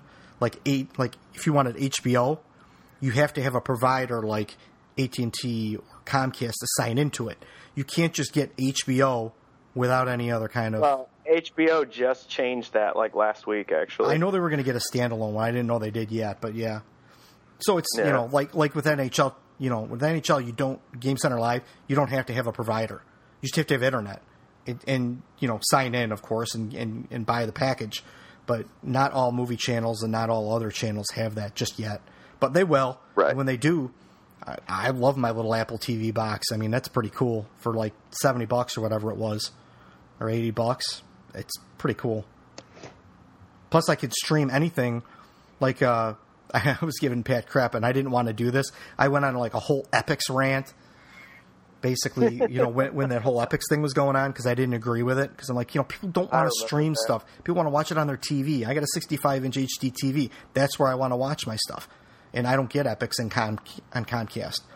So because it was the Blackhawks, what I did is I actually streamed it off my iPad directly to my Apple TV in high def, and it looked beautiful. So, you know. Yep. Anyway, I remember those. I Yeah. remember those rants. yeah, I still was not too happy with Epix. I actually got into an argument with him on Twitter about it. But then again, I get got in a fight about the uh, the radio station, the game too, about their stupid thing because you couldn't tune to their channel in some cars. And they're like, well, just pull up the app. I'm like, okay, so I'm supposed to fuck around with an app on my phone while I'm driving my car? Doesn't make any sense. So, we, you know, why is the you know the Cubs game the whatever you know the the twentieth Cubs game of the year is taking precedence over the Blackhawks game, who are you know the Blackhawks who are in the playoffs. It, was a whole thing. But anyway, um, back to the Wild Series. Um, where was I? Uh, you know, pretty much we finished this one. I, I just talked about the 8:45 start, which sucked. Um, and then the last part of my head on that Wild Series was Bryan Bickell credited with 11 hits, which um, is unheard Right. of. Anyone getting 11 hits in a game is unheard of. And if Bryan Bickell got 11 hits in that game, we definitely would have seen more of him than that. He, he may have gotten five, maybe six. But You got the hometown scorer, man. Yeah. Every bump and bruise is a hit. and, and I might as well, yeah, I might as well mention it now. The the following game, Bickell's credit with 12 hits, so he gets thir- or 23 hits in two games, which is it must be like a record or something because I wonder if maybe Stan Bowman's taken uh, uh, account of all those hits so he can up his trade value and send him off to Calgary or something in the offseason. it- you know what? That's not that's not too far of a stretch because I could see people doing that. I I, I heard a story somewhere about uh, that had happened to someone where basically the GM went down to the, the score and said, "Hey, every time you get a chance, throw an extra hit in there." Because we want to up his trade value in the offseason. I can't remember who the story was about. It was someone like in the 80s. But uh, it did have, the rumor has it the, that, that that actually did happen. And, and I would be oh surprised. god, I could just see this now. Calgary Flames top line next year. Bryan Bickell, I know where you're going with Sam, this. Bryan Bickell, Sam Bennett, and fucking Brandon Bollig. okay, Oh, what's God. sad? Brandon Bollig has more goals in the playoffs right now than Steven Stamkos. Yes, he does. Yeah, I can't believe he's got that Stanley Cup leadership, man. I, I can't believe it myself that he actually that, He played game two of the 2013 Stanley Cup, so he's got all the experience he needs. yeah. yeah, exactly. He was so Five bad that minutes a Quenneville didn't even want to play him in the playoffs. he played all 82 games and then they couldn't get he couldn't get on the ice in the playoffs. And when he did, it was like five minutes a night. Yeah, well, that's that's a regular thing for at least one person on the fourth line. So anyway, Why, this season, or I should this season, uh, this series so far, I mean, line time, uh, time on ice has been relatively consistent. I mean, obviously your first and second line are going to be eating up monster numbers, but like you look between third and fourth liners, they're all getting about I don't know, like 10, 11, 12 minutes with I mean, unless you add in some of the power play time too, but but yeah, I, I was Well, yeah, I mean that's what happens when you have a real fourth line. yeah, well, exactly. Or a real third line because for the greater part of the season, the third line was always the crap team, but it was like Versteeg, Bickell, and like Richards or something. Shaw. Yeah. Shaw, yeah. Yeah, yeah. The third line was like where people, where players went to die Yeah. during the regular season. the fourth line has always always been pretty decently consistent. You know, Also, it's got Kruger on it, so you know he's always going to be out there in the defensive zone. yeah. And, and they had Ben Smith for a while, and I and I honestly have no problem with uh, Andrew Desjardins playing. He's, he's- Yeah, I, On mustard. I totally thought he was going to be nothing more than saving cal- uh, saving salary cap and uh, and stowing him away in the in the press box. But yeah, he's been a pleasant surprise. Yeah, there was a couple times where uh, you would have expected a fourth line player to just basically play hot potato with the puck. As soon as he got it, he'd just dump it out of the zone just so he could mm-hmm. get a change. And I saw him at least twice last game where he actually protected the puck, controlled the puck, brought it up the ice, and actually made a decent play instead of just trying to look for an outlet pass like you know he didn't know what to do with the puck. I was kind of impressed with that. So Remember, he was with the Shorks, so Yeah, the he Sharks. has a lot more confidence now. yeah, Chicago. Shorts. Yeah, he's he's he's not a bad player. I mean, I don't like I said, I don't see him necessarily coming back next year, but you know, who knows if they can get him for a cheap deal? I I wouldn't be opposed to him being you know, uh, you know, a twelfth forward or something like that, 12th, 13th Yeah, forward. no, not at all. Who I thought, I think he's better than Nordstrom. yeah, I agree. Nordstrom is so vanilla, man. He's just he doesn't really do anything. He's just there. yeah. He doesn't like. Should change his, can we change his first name to Joe Beige? Done. He hasn't. He, he's just there. Like he's just he he doesn't do anything necessarily really bad, but like he doesn't do. I don't know. He amazes me. And the thing is, it's like he's he's a completely different player when he's Rockford. When he's in Rockford, it's almost like Joel Quenneville has beaten all the creativity out of him. Well, I, I, he, he- Joel Quenneville's done it to a lot of players. Yep. Yeah, Ben Smith, um, one of them. Uh, Jeremy Kruger, too. Morin. We we didn't even Jeremy- mention Jeremy Morin. That's another player that shouldn't have been gone at the 13th hour. Yeah. For Tim Erixon. Are you kidding me? Tim Erixon. Well, you know what? I, I wonder if they knew about that heart condition thing and they wanted to get get rid of him before it became a problem. Ah, I You don't know? know. I think that that that that that's a. If they knew that and they didn't disclose it, eeh, the uh, the Blue Jackets have quite a lawsuit on their hands. I would think, Yeah. or some kind of. That was like when uh, the Cubs gave the uh, Boston Red Sox Matt Carpenter that like somewhat decent prospect of pitcher for Theo Epstein, and then it turns out he like blows his elbow out like one game later. Yeah. he hasn't pitched since. Yep. Yeah, that's that's a touchy thing. I I, I don't know. I'm not gonna I, I'm not gonna see it right because I don't think I, I don't know. I don't I, don't I I honestly don't think that they knew, but uh, they had. I mean, they had problems with Morin all along. They for some reason Quenneville just didn't like what he was bringing. He wasn't doing everything that Quenneville wanted him to do, and uh, I mean, I know he didn't score this year, uh, and this is rehashing stuff from November, but like, I know he didn't score, but he looked like he was just snake bitten. You know, it was like sharp for the better part of uh, from like January to to May or April, where he Yeah. just could not score. He was doing everything right. Yeah, but he he wasn't he wasn't in that circle where he gets the benefit of the doubt. well, yeah, and obviously. Sharp gets in. The, I mean, I'm obviously going to give Sharp the benefit of the doubt. He's Canadian, scored 30 goals for the or Canadian uh, Olympic. gold. Yeah, yeah, I know, but. But he was He's there. a sexy piece of man meat too. That's true. Yeah. But even if you if you if you take it down a notch from Sharp, Christopher Versteeg. I yes, that's where Christopher I have, uh, has the same downfalls as any of those young kids, where you know he gets in a neutral zone and he doesn't dump it. He tries to make one too many moves. He doesn't, you know, he does all those stupid things that get those young guys benched. But Christopher You doesn't get benched. how hot that Versteeg was at the beginning of the year, though, and that totally just throws shade on anybody who's trying to make it in the lineup. Yeah, yeah. But I mean, you know, last year Versteeg was shit, and they still Yeah. couldn't get him out of the lineup. So uh, you know, I don't, I don't know that necessarily it really made that much of a difference. It just made people shut up a little bit that because Versteeg was actually producing something. So they're like, oh well, okay, he's not making a lot of money. He's actually producing. We'll just shut up now.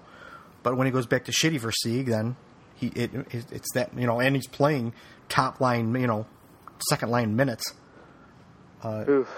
over you know a young promising you know one of the youngest promising players in coming up in the NHL in Teravainen, who's sitting on the bench watching Christopher Versteeg do nothing. And I'm happy Teravainen finally is in the lineup, but I am just a little cautious of the fact that he's nothing but right wing right now. Like, Yeah. now he's going to throw in at center next year. Yeah. Well, they, Yeah. Second line? Are you kidding me? yeah. Well, it's, they. I guess they still intend on playing him in center. We'll see. I, I mean, I hope so, but Andrew Brunette. Oh God, I could go. We could go through a list of, of people that got brought in to play center for the Blackhawks that were just complete abominations, like Ryan Johnson Michael and Hansen. Brendan Morrison. They brought in, they made Patrick Kane a second line center Yeah. in 2012. Like, that was a thing. I don't know if you guys remember. Or, Oh, I remember. Oh, I remember. 2011, 2012, yeah. Oh, I remember that. Yeah, it was I mean, it was brutal. I was actually, I was like hoping the Hawks would get Derek Roy. That's how bad it got. Where I was like, maybe he could do something. Back Yeah. when he was somewhat decent with the Sabres. Yeah, yeah. Yeah. I can't, can't disagree. I was hoping for anything because they haven't had a second line center in a long time. I actually wasn't upset with Handzus when they traded for him. I was like, hey, it's somebody, you know? Yeah, well, and then they beat the hell out of that dead horse. That's for sure. Yeah. Well, well, yeah. He's Handzus is the same situation as Rozsival, where you know he was a guy that filled a role, and you won a cup, and then you became loyal to him, Mhm. and you kept him for too long, and Mhm. Sacred cow. I don't know when to kill him. Yeah, it. Or or you give them no trade clauses like Rozsival. Oh, man. That oh, was... oh god. Wait, how old are you, Rozsival? Nah, no trade clause. No big deal. Two million dollars and a no trade clause for Michal Rozsival. That's what you give, I don't know, Nick Leddy? Yeah, you know, you probably give him more than two million, but yeah, for sure. Given no trade clause, I would give. I would be okay with that. 20, 21 year old? Yeah. Whatever. So the last two games here, uh, Minnesota, uh, the second game uh, back here in Chicago. Uh, the Blackhawks won four one. Uh, Crawford was in net, saved thirty one of thirty two. Uh, the Dumba goal was sort of weak, but it, it showed to be irrelevant. Crawford was kind of deep in his net on that one. His glove, he, his glove was a little low, but you know what? I'm not gonna I'm not going to pick on him too much. I mean, a four-one win, you can't really. Um, then uh, this game, he actually also uh, this is where he debuted his new mask, and then he takes a high shot from uh, was it Scandella? I think it was Scandella. I think it was Scandella. Yeah. Yeah, took a hard shot from Scandella right in the mask, and from what it looks like, he uh, dis- the mask got destroyed. It almost looks like it knocked him out though, the way he went down. Yeah. Oh and- god. I mean, the whole. I have a whole thing about this, and I think he said the mask got dented, and so once it's dented, you can't really use it anymore. I'm sure you know that, Gate. But um, like, if you're gonna have a concussion protocol in the NHL, uh, you sh- probably should use it for goalies too. Like, I I, the whole agree. thing where Eddie was like, Eddie Eddie Olczyk was like, well, I don't I don't even know if they have rules for goalies, and I'm like, the dude took a shot off the noggin and was clearly dazed. Yeah, he like was. they should have stopped. Yeah, he they should have was. stopped, and he should have he should have been taken to the back and examined. And I'm glad, you know, he's okay now Yeah. and all that, but. Jesus Christ! Like if you're gonna have a, a protocol, use it consistently. It's Doc was ridiculous. Big time there. Like I, I completely agree with you. Where he, yeah, totally dazed. And if you're, it's so it is. It's so lucky that they they he turned. You know, he comes in the post game. Oh yeah, I'm fine. I'm fine. No big deal.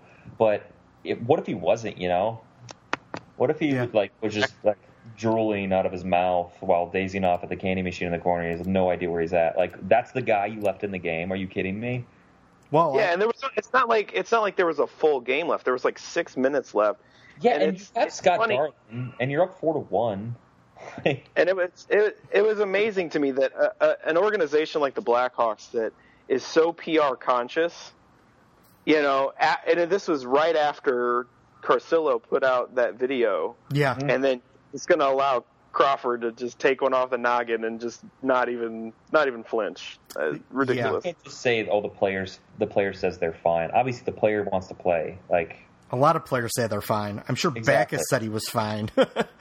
Yeah. you Well, know, remember, remember during the Epic series um, in that game in December with Nashville, where they had to take uh, they had to take Toews out, and he didn't want to come out. He No. was trying to play through it. yeah, Same thing happened to Shaw too.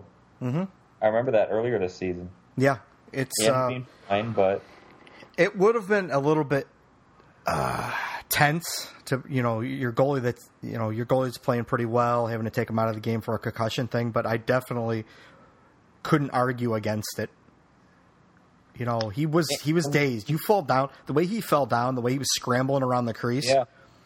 I mean, He, he was holding himself up with his stick. Yeah. I mean, Jesus Christ. you Wow, watch him yeah, fall back and just sit back zone. on his Like, he knees. was like He- leaning on the net. yeah, he was not. He, he was dazed. I mean, you could tell the way. You could just tell. I mean, that I've been hit with plenty of shots, you know, in the in the cage, and uh, you know these are players that don't shoot as hard as NHL players shoot, and uh, it it'll ring your bell. It it it just you know, and those masks are designed to not you're not supposed to be able to take a shot square on the mask unless it's in the cage. You can't really avoid that in the cage. But the the way that they're streamlined, they're it's made so that the puck should hopefully, unless you get one like right in the center of the forehead, the puck should glance off, and and you never get you know the full force of a puck on it. So I don't know where it hit him that it got him, you know, because it looked like it got him pretty solid. So what I'm thinking is that it, it got part of the cage where the cage is at, which you know is that, is Yeah. that you know if it if it got like in the uh, like the temple area maybe or just above the eyebrow where the cage meets the mask. That's the only thing I can think of. I originally thought that where uh, where the mask was broken was the cage, which is easily replaceable. You, you know, you just you know you can get a new cage and screw it on in five minutes.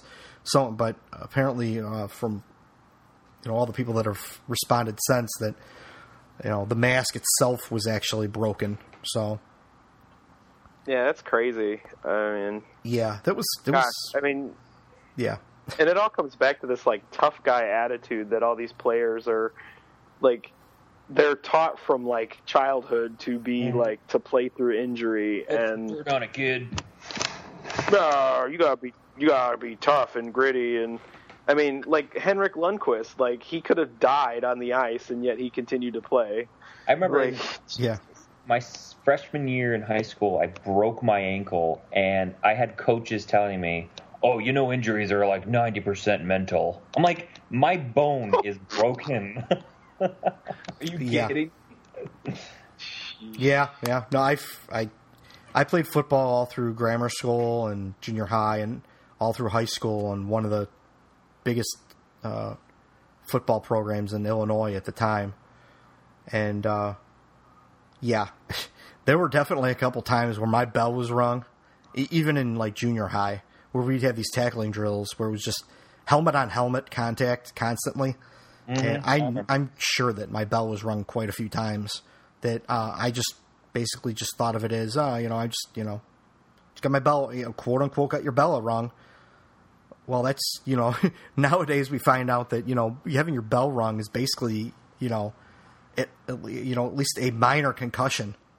Yeah. So, right you know, who knows? You know, I'm just, I'm probably, I'm, pro, I probably have some sort of uh, mental deficiencies from it, but who knows?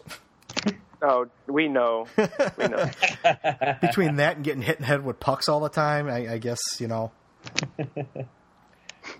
not Hey, too smart. We're not even here. You're just talking to your computer right now. This, you guys are just voices in my head. it's very crowded in here. so anyway, uh, finishing up that, that wild game, game two. Uh, Blackhawks goals. Uh, Toews had the shorthanded goal. Kane had a, an even strength goal and an empty net goal, and Sharp had a goal. So they're, they're the uh, the big money players for the Blackhawks scoring again. That was uh, the Hossa and Toews two on zero shorthanded after Oh, beating man. Ryan Oh, that was- Suter. See when that happened. that was that was beautiful I, you know, everyone They're goes on. too. It's two on zero on the on the, on the uh, penalty kill. Like I was like, I I got on my seat when I saw Hossa get the break, and I'm like, oh yeah, he's scoring. Yeah, those are two the two players that the Wild did not want to see on the ice for that. The one thing if it was like Kruger and like I don't know Versteeg for some reason. but- or something. Yeah, yeah. So when it, when it was when it was Hossa and Toews, you know, it was, and, and and actually, you know, Dubnyk did make the save, and uh, but then then it hit the the the knob. yeah hit the knob of his stick and just made it over the line. So, uh, yeah, the Kane had the two goals. Um, Teuvo is on fire. Uh, he's you know playing very well. Sharp. He's a friggin' beast. Yeah, he's- Jesus. He's just looking more and more confident all the time now, and it maybe it's because of the fact that there's really no one that's going to take him out of the lineup if Versteeg is quote unquote hurt.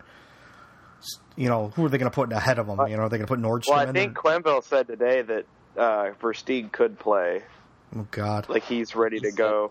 But I don't think as long as the Blackhawks keep winning, I mean Quenneville's MO, he's not going to change the lineup. So Oh, especially when that third line was like a plus 16 Corsi last night. I mean, Jesus Christ.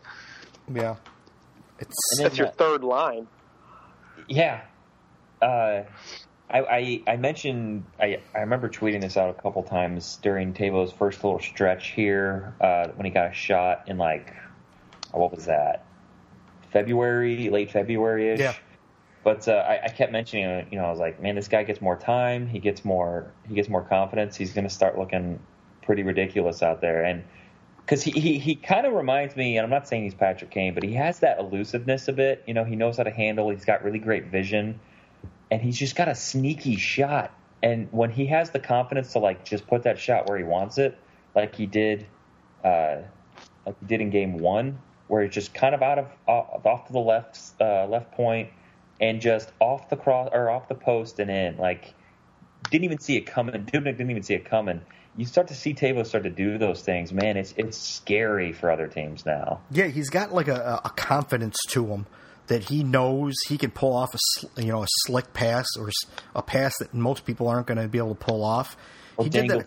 through, you know. Yeah, he did it a couple times last game. He he did one where he uh, he fed Andrew or uh, Antoine Vermette, and uh, I'm turning into fucking Pat Foley. Well, I think I think the key for Teuvo is that you know he's always been been making those passes, but the problem was is he was playing with Bickell and Shaw, It's and true. those fucking those fucking lunkheads can't handle a pass if they tried. I, so yeah, that was the other you know, thing. And then I when couldn't even were, count, I couldn't even count on one hand like how many times Shaw or Bickell fucked up a perfect pass from Teuvo. yeah, They were playing Teravainen, Saad, and Vermette, or or instead of Saad, it was uh, Sharp there for a little bit, and they looked fantastic during the regular season. And out of nowhere, you know, bench Teravainen, put. I mean, obviously Saad on the first line makes sense, yeah, obviously, but it was just like they had some really good scoring chances. It was like a three or four game stretch, and then all of a sudden he just mixes it up again. yeah. T- he, so I, I'm glad we're going to see a lot, or I'm hoping we're going to see a lot more. I'm glad we've seen more of him. So we'll see how things go. He also uh, that that pass that he tried to make to Vermette yesterday. Vermette, I don't even think for some reason Vermette couldn't handle it, but it was it was a really nice pass, nice you know kind of pillow soft pass. And for whatever reason, uh, Vermette was the third man in. He was the late guy coming in the trailer, and uh, for some reason Vermette couldn't handle it. I don't know because it, it couldn't have been any more perfect of a pass. And then he also uh, Teravainen also made kind of a sneaky pass that uh, I believe he got uh, sharpened behind the Wild defense as well. It was Yeah. another pass that actually faked the camera. Yeah, it actually Yeah. faked the cameraman out because the cameraman didn't even know where it was going. Yeah, So- Dubnyk had a had a really good save on that one. Otherwise, it would have been another uh, goal and Yeah. assist from Sharp and Teravainen. Yeah. So, um, we talked about uh, Bickell and his 12 hits, which is idiotic. Uh, this is the second game where Dubnik looks uh, average at best, which is exactly what I said he was before the series. I said that he sooner or later Dubnyk's going to have to come back down to earth because there's a reason that Dubnyk was passed around the league. He wasn't just automatic, you know, just because he comes to Minnesota. Now he's a Vezina guy. He was just playing, you know, well above what his what his skill set is. I mean, he was he was the fourth goaltender for Montreal last year. I mean, Jesus Christ. He was the goaltender for Edmonton. Anybody yeah, is a goaltender for Edmonton, you know it's not going to end well. yeah, and then he was a backup to terrible Mike Smith in Phoenix. Yeah. Oh You know, my I- god. Yeah, I mean, if if if Dubnyk's this good, why is he backing up Mike Smith, who was like had like a 6.0 goal goals against or some shit? Yeah, Jeez. He- he- Mike, he's Mike Smith. he's a decent goalie with some size, and for a while there, he played out of his mind, and his defense played well in front of him. But right now, he's looking like the Devan Dubnyk that uh, that uh, Montreal ended up with, and that Phoenix ended up with, and that the Oilers originally had had nothing to do with. I mean, eh, it's just like, I mean, the he thing was, is, in, he was know, in Nashville too for a while, wasn't he? Didn't I think Nashville had him? yeah, I think he was a backup for for Rinne for No, a while. I, I think Rinne got when Rinne got hurt. I think they signed Dubnyk, or somehow got Dubnyk in a trade or something. I don't know. Whatever the case is, he was terrible everywhere else, and now all of a sudden, magically, he's this wonderful goalie who's. well, know, the thing is, you got to remember, is Minnesota doesn't give up very much. I mean, they're they're still somewhat of a trap team. Yeah, They're, they're they don't give up very team. many chances. You know, right, So- which is which is going to make a goalie look a little bit better, which makes you wonder how, just how bad Darcy Kuemper and Niklas Backstrom were, because if they're not giving up a lot of chances and they were losing at the rate they were losing, yikes. yeah. it's starting to show. I mean, uh, the weaknesses. I don't know if you guys checked out the Corsi For percentages, but Minnesota has the worst out of all teams remaining right now. They're at like forty six percent, and the Blackhawks have the best at like fifty three point two seven or something like that. Yeah. Yeah, like Minnesota's They starting. were, they were under they were underwater under uh, against St. Louis too. I Yeah. mean, I mean, that's just. But I mean, it's St. Louis. St. Louis had the best Corsi For percentage in the entire out of everyone through their six games. but you know, Jake Allen But- and Ken Hitchcock. So Jake Allen, Jay Yeah. Gallon. Jake Allen. Oh, and I do have to circle back. The last last shoutcast, me and Pat went on on Rampage, and I said, "Listen, if you're going to go with Scott uh, Scott Darling, then go with Scott Darling. Don't play this every other game thing." And I, uh, uh, which made me kind of look kind of dumb, but in my defense, I also did say that uh, the really the only reason, the only way, uh, you know, after if you're gonna if you're gonna shake the confidence of your starting goalie and pull Crawford and then not let him start, the only way he can end up back in the game, you know, back in the starting position, is if you have to put him back in there because Darling failed, which gives him no pressure. Right. Exactly. And, and that's a, that, that's what ended up actually happening. That's a situation that happened that got him back in the you know where he's at. Because otherwise, you, you, if you throw him in to start the series and then he sucks again, it's just like you're just constantly knocking his confidence down and down and down and down and down. You can't you can't play this game. You know, you, you- your starting goalie's got to be your starting goalie. So, in one respect, you know, that you know that kind of looks stupid, but in another respect, at least it was the, what I actually said it was with Yeah. the way you had to throw him back in there because that was really the only way it was going to work. yeah, I just love how the Blackhawks have made two Vezina nominees look fucking hapless. Yeah. Well, they can do that. I mean, they are the Blackhawks, so you know sometimes sometimes we don't realize the greatness that we we have in front of us. I mean, I mean, there's Rinne and Dubnyk. Was there another? Oh, Price. yeah, Yeah, they're about to they're about to get swept by Tampa. Dang! If only we could have met them in the Stanley Cup final. yeah, right? Vezina Trophy winner or uh, finalists out. yeah. Well, it's gonna you know, you know I I don't want to look too far ahead, but you know I, I I'm interested to see what's going to happen in this Ducks series because you know while the Ducks have played two teams that you know are okay. Um, I think the Hawks could have wiped the floor with either one of those teams as well in the playoffs. Yeah, I mean the Ducks are good, but they don't scare me. They don't have a defense or goal- goaltending. The- They- the- I don't think they do. the thing that the thing that, that has always been the problem uh, about with the Ducks, and I kind of brought this up in my argument with, you know, rotating goalies was the Ducks and their goalie situation. While they're playing the same goalie now because they keep winning, if he loses two or three games in a row, it's going to be go, it's going to be quote unquote goalie controversy in in in Anaheim again. If they lose two in a row, that's what's going to happen. Yeah, and they, their goalie, their goalies, they don't have stellar goalies there. Some Well, people may and you say we don't have. and- Yeah. And some people have said the only reason the only reason Frederik Andersen's playing every game is because John Gibson is hurt Yep. and their backup is Jason LaBarbera. Yeah. So Yeah, that's not exactly giving me the warm and fuzzies. Uh, but because they're playing against two teams that were, you know, not all that stellar. Yeah. Well, you know, the Jets kind of owned the Blackhawks for a lot of the, the regular season, but I mean, the playoffs are a whole different animal. Yeah, I, I, I think the Blackhawks could have wiped the floor with Calgary or uh, Winnipeg if they would have played them, but oh yeah. Yeah, who was actually afraid of them? Like, come on. I wasn't at all. And, and me and Pat went to that game, one of those games. and the only Jets. reason that they beat up the Hawks in the in the regular season was because of Michael Hutchinson having a golden horseshoe up his butt the entire Yeah. time. Yep. Those left-handed goalies, you gotta love them. I got, I, I have all that love for those left-handed goalies because I'm one of them. I'm left-handed, too. uh, but uh, I would have. I don't know. I was I was first baseman, and so I, I was obviously never a goalie, but yeah, left hand or catch with your right hand. Yeah, well, that's the weird thing is that when I like play baseball, I catch like a right-handed person. Oh, But when I play goalie, I play. I taught myself when I was a kid. My dad bought me left-handed equipment, and I just because I'm pretty much ambidextrous. Uh, I pretty I pretty much just taught myself to play goalie left-handed, and I just stuck with it.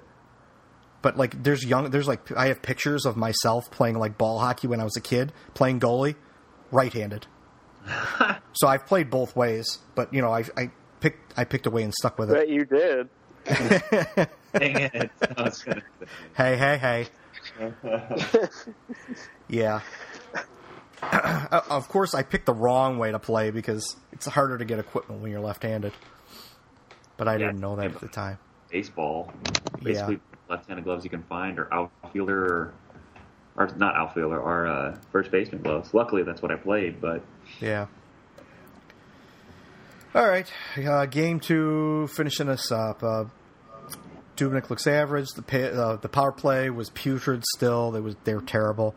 Keith had 30 minutes of ice time, which is insane uh, and stupid because he, there's no way he can play two more series playing you know 30 minutes a game. Uh, Vermette, this was his ba- best game as a Blackhawk. I thought he was a real legitimate threat. He was controlling the puck. He was winning faceoffs. He was looking really good out there. Um, shots were even, but the Blackhawks had more, far more quality chances. And uh, on the night, Ryan Suter was a negative four, which was a big ouch. And I said, at least our Rozsival only makes two million dollars a year.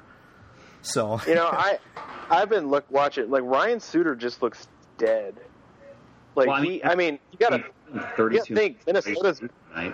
and Minnesota's been playing playoff hockey since January. Yeah. I mean, Ryan Suter just looks fucking exhausted. Like from Ryan- the beginning of the game on.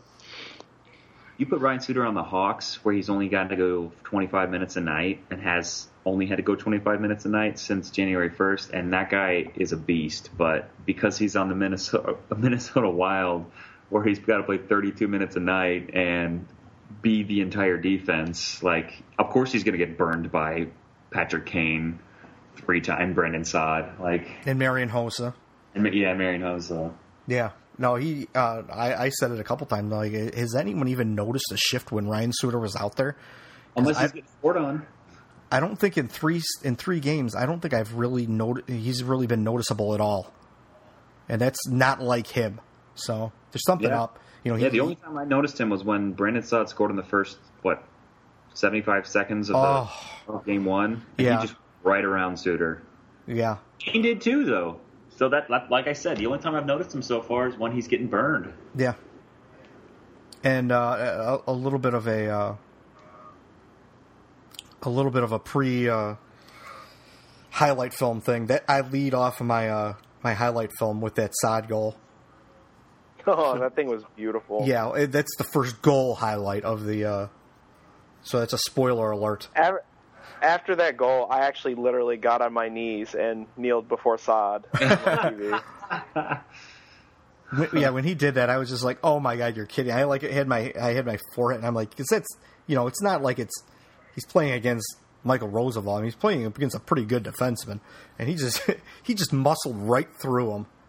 I run the uh, I run the city on the take Twitter feed whenever the Hawks games are on, and like I, I was like fumbling trying to write meals before it's on. like Yeah. I was eating dinner slash like couldn't keep the phone in my hand. yeah, I, I couldn't. I couldn't believe that either. That was sickening. Uh, that's which is exactly why the Blackhawks are going to have to pay big money this year, but it'll be worth it. yeah, So, that's another one of your poor guys. yeah. So let's wrap up this last game here too. Um, last night, uh, the Blackhawks won one nothing, shutout win. Crawford and net saved all thirty shots. He made several grade A saves. Uh, there were a couple in there that uh, you know he looks like he's starting to get dialed in, which is really good to see with what went on in the first round. Um, the only goal was by Patrick Kane, was on the power play uh, uh, immediately after I mentioned how both teams had dog shit power plays. Oh, I was just hitting tweet, and that Kane goal happened. Well, you know, and it was funny because it was, it was, it was going to be a dog shit power play Yeah. play. It was a broken play, and just somehow it found Kane. I mean, it was going to be another wild neutral zone break and just clear it out. But yeah, Kane caught up to it and, and, and then beat him at a bad angle. You replace Andrew Shaw with Saad or Teuvo on the first power play unit, and that will be a completely different animal. I, I could guarantee that. Yeah, why Yeah, I- Teuvo isn't out there on the power play is killing me. I would take. m- I, Sure. I mean, a fourth liner. If you think about it, he's a fourth line winger on your power play. Yeah. I, I feel like if you put if, if you put Vermette out there instead of Shaw, because Vermette has power play experience and he's a bigger body than Shaw, and he's really really good like standing in front of the net on the power play. That's another reason why I always argued for Bickell too. I mean, he's six foot four, 230, 40 pounds. Like he's, I mean, by pure physics alone, he's bigger than the goaltender, and he's gonna block the sh- like block the uh, view of the the netminder. Yeah, and if that's why you're going to keep him around is for playoff hockey when all that muck is in front of the net, why not throw him out there?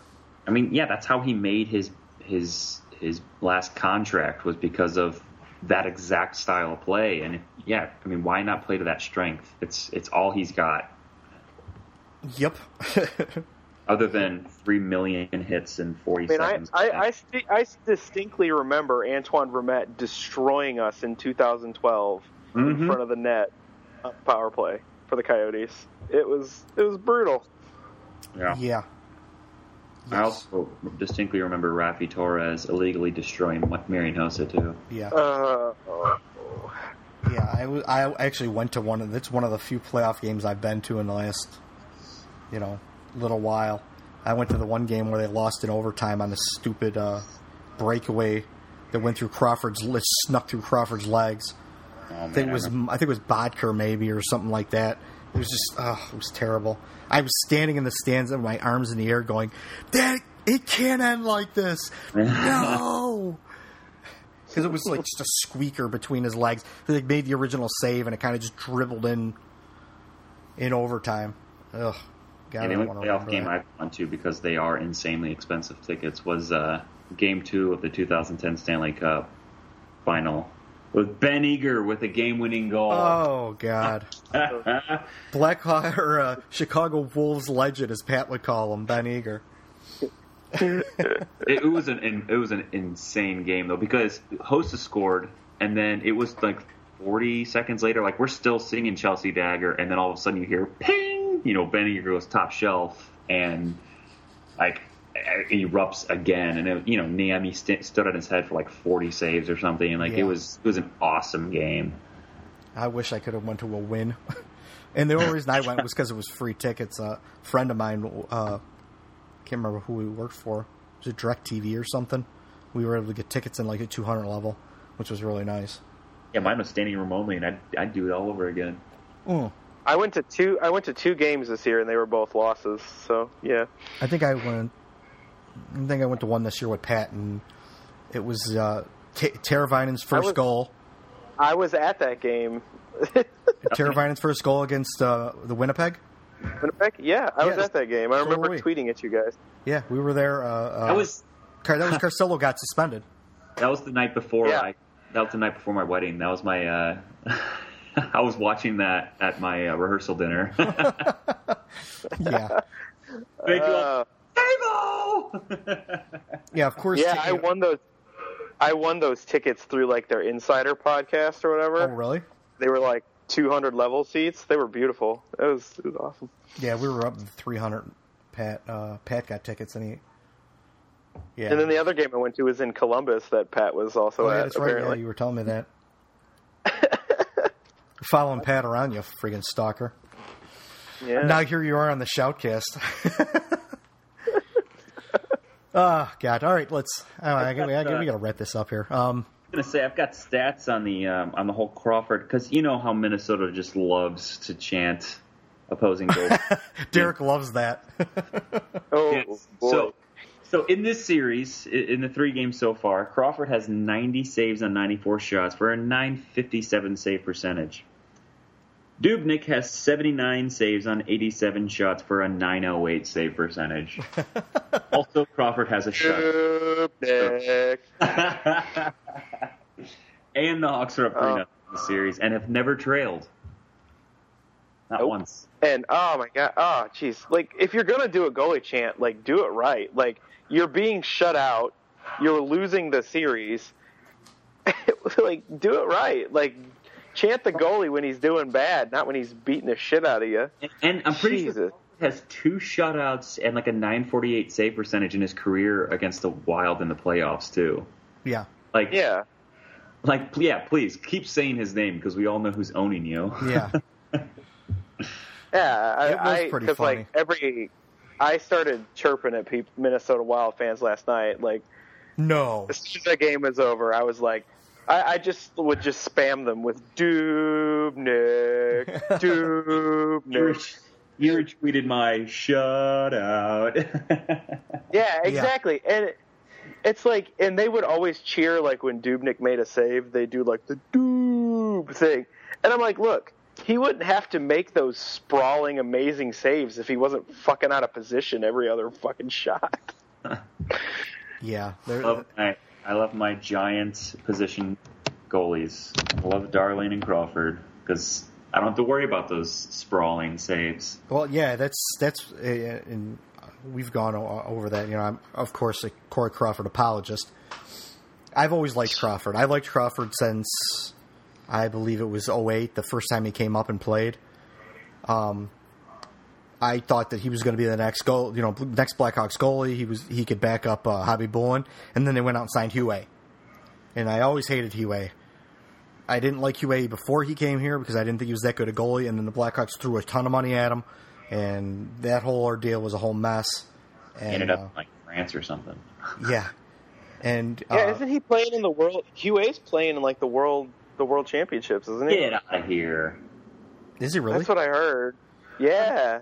Right or something. Does France even have a And team? then I don't know, but like the uh, NHL history girl, oh my god, she posted this picture of Huet from like some kind of fashion photo shoot where he's wearing skates and tight pants and he's shirtless and he's on the ice with a goalie stick. oh, jeez. It is oh, it is fucking hilarious. You got to send that to me after we get off here. Yeah, we gotta And find if that. there's only one that, c- if there's anyone in the NHL that can pull it off, it's Patrick Sharp, not Cristobal Huet. No. No, I hated Cristobal. Oh God, did I hate Huet? I hated him. I liked Niemi, but I mean, obviously things happen, and I'd rather have Hjalmarsson at this point. Yeah, And uh, I, I liked Crawford when he first came up and saved Marty Turco's ass, yep. but he had a really rough series the very next year against, uh, well, they then Phoenix, now, now Arizona, and. Uh, Yeah, he did. Yeah, and it was always kind of rough to get those get those fans back. I was one of them. It, it took him winning the the Jennings Award in 2013 and the Cup for me to be like, okay, why does everyone hate Crawford again? Yeah, well, I like I said, I've always been an apologist. I kind of liked him, but he he he does definitely have his quirks. He uh, he waves at the puck a lot, weirdly with his glove, um, and you know he does tend to give up, and you know he will give up that one soft goal, or he he will uh, lose that shutout on that you know questionable goal every now and then but I could feel his pain because I'm the same kind type of player. I can I do the same kind of thing. so I kind of I sympathize with him. But you know, I could see how people can get frustrated with him. I've been frustrated with him. You know, I, I don't want to. I didn't want to see him play the way he did in that first round. It was awful. But you know what? They, I couldn't argue against pulling him because at that point in time, the defense wasn't playing in front of him. He wasn't doing much to bail them out either. So it was just a Yeah, that was a that was a fire up the team's ass move, not a yeah, the goalie's been bad move. yeah. He, he you know, he was just he had a rough he had a rough couple of games, but Mm-hmm. whatever. Leading up to that, he was, uh, you know, Won the Jennings Award. Like, Yeah. Yeah, Yeah. no, I had people telling me that it, that that basically the reason the, that he got the Jennings was basically because Darling and Raanta were were carrying him. He played like twenty games. I know that's what I said. They, collectively, they p- played like twenty four games. Also, um, I mean, number wise, Crawford had the sixth best save percentage in the league. Carey Price was number one at like nine thirty five, and then Crawford was not that far behind at like nine twenty four. Yeah. No, yeah, no, I I, I completely agree. I, I got so tired of just fighting with the meatballs about it because they just wanted they just Oh. wanted a reason to hate him. I just got that. Derek. Meatballs. Yeah. Hey, yeah, check your Twitter feed. Oh my god. Got. Retweet that baby. I just retweeted it. Yeah, me too.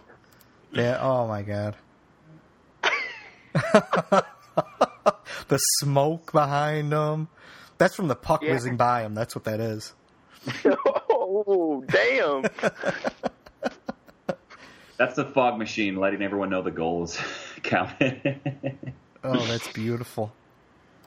Oh god, I'm gonna. That's gonna be in my nightmares because I hate that guy. Uh, so all right, let's wrap up this re- recap and then we'll get out of here. Um, let's see. Kane. Uh, Kane had the power play goal. He's basically surpassed all expectations after that injury. Uh, he must be some kind of fucking cyborg or something because I mean, I know. How did he? I mean, he came back early, and I know Jason Zucker did too. And they've both been pretty good in this series. I know Zucker hasn't been, you know, hasn't scored much, but he's still been pretty decent. And I spe- they expected. both. Yeah, I expected Kane to be a little bit rusty, but he has not looked rusty at all. No, I think they gave bionic shoulder. To be honest. Taser Kane. What's that? Who's your Conn Smythe at this point for the Hawks? Taser I, I got to say Kane. Kane, I got to Yeah. say Kane right now. I agree. Scott Darling. Yeah. Um, let's see. Toews and Richards narrowly missed goals that would have iced the game. Uh, Richards uh, had one off the crossbar. Toews actually had one where he was he was coming through the crease and he almost uh, faked Dubnyk out, but Dubnyk was able to actually get a piece of it and uh, cover it up. But Toews would have had a wide open net. Sharp had one too where he faked out Dubnyk, but uh, on a pass from Teuvo. Yeah. Yeah, so there were a couple times where the Blackhawks could have really put it away, but they didn't. That's you know whatever they won. Uh, Tracey Myers said something last night on Twitter, which basically she said the entire third period felt like a PK, which is actually an excellent description of the way that third period felt. The Blackhawks yeah, basically you know, just I I kind of feel like Quenneville, like knowing Quenneville and knowing his kind of mo, Mm-hmm. I feel like he probably was like, "Look, guys, we can play defense, we can sit back, and they're not going to give us very much, so let's just not take any risks." And, And they I didn't. think that's what you saw. No, Yeah, they didn't. There was someone who asked me. They're like, you know, I'm not, you know, I'm not a hockey player, so I don't understand the game as much. But you know, why are they just, you know, when when they've got a chance, they're just, you know, kind of dumping it deep? And I'm like, well, basically, you know, for for one, they've been stuck in their own zone for a long time. and They want to get a change, and for two, they just there was no reason for them to try and take a chance where they were going to get out of position and you know give the Wild any kind of room on the back end. They were just No, because the Wild weren't. I mean, they were getting into our zone, but they were all of their shots were from the perimeter. I mean, So- they weren't even trying to get to the middle. And the. Blackhawks, I, I think maybe one of the best games I've ever seen the Blackhawks play as far as blocking shots. They blocked a lot of shots and passes. They had everything, you know. Uh, Yeah, you would have thought Michael Handzus was out there. you you would have thought Duncan Keith was shooting against them because usually he's shooting it into everyone's shin pads. But even he's been pretty good with that lately. Yeah. Yeah. So um, let's see. The PK was amazingly good. Uh, they killed off what was it, three power plays. Uh, One game though, just one. yeah, game. exactly. Yeah, it's a it's a one game. Yeah, but game. you know what? I'm okay if if the PK can be what it was early in the season. I'm okay with the power play being shit because the power play was shit in 2013 too, but their PK was just so good Oh, it yeah, didn't matter. yeah, yeah. Like, their PK was lights out to start this season. I mean, great, really, for the greater part of this season, it Yeah. was lights out. Yeah, yeah. I, the PK Play is more important though. for sure. Because you know you take a uh, you know a lazy penalty or something like that, and it and it puts you down one nothing or whatever. And at five versus five, the Hawks have been pretty dominant. Yeah. So. Yeah, except for that third period where they basically just sat back and said, "Come get us." Yeah, which annoys. Yeah. But I, I don't know. It, I love it and I hate it because you know you are playing conservative. You're you're uh, you're not risking anything, but at the same time, it'd be so much easier to just like, oh, Patrick Kane on a breakaway, and it, now it's two nothing, and now we can all really just take a step back. Yeah, But- it's, it's not often you see the Blackhawks play like that, though. You know, usually they'll still keep the pressure on. Uh, and, and this- see, I, I hate that play too because I mean this happened last year in Game Two in the, uh, against the Blues. It happened two years ago in 2013 against the Kings when they scored with like 13 seconds left. Um, Blues referring to last year when they scored like six seconds left to have the game go to OT and then they Yeah. lost at T. But yeah, I, I mean Yeah. it's heartbreaking to see that stuff. yeah, I think I think part of it is because the Minnesota Wild just, you know, the way they play, they they they're clogging the neutral zone, and you just don't want to turn it over in the neutral zone. yeah. And I that was part of it too. Someone said that they how out. Yeah, someone said that they out wilded the wild. they Yeah. kind of did. Well, I was going to say I, I did find it funny that you know when they finally did when you know two minutes was in and they finally did pull Dubnyk for the empty net, like then they could not get the puck in the zone to save their life. And the Blackhawks missed like three chances. I know. They had But, like like- three solid chances to, to get And that empty netter. Seconds left. They offside. Parise off was offsides, and then they lost the draw and game over. Like Yep, yep, yep, yep. Uh, let's see. Uh, Matt Cooke.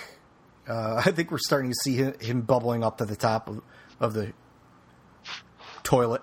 yeah, he can do whatever he wants as long as he doesn't hurt somebody. Yeah, yeah.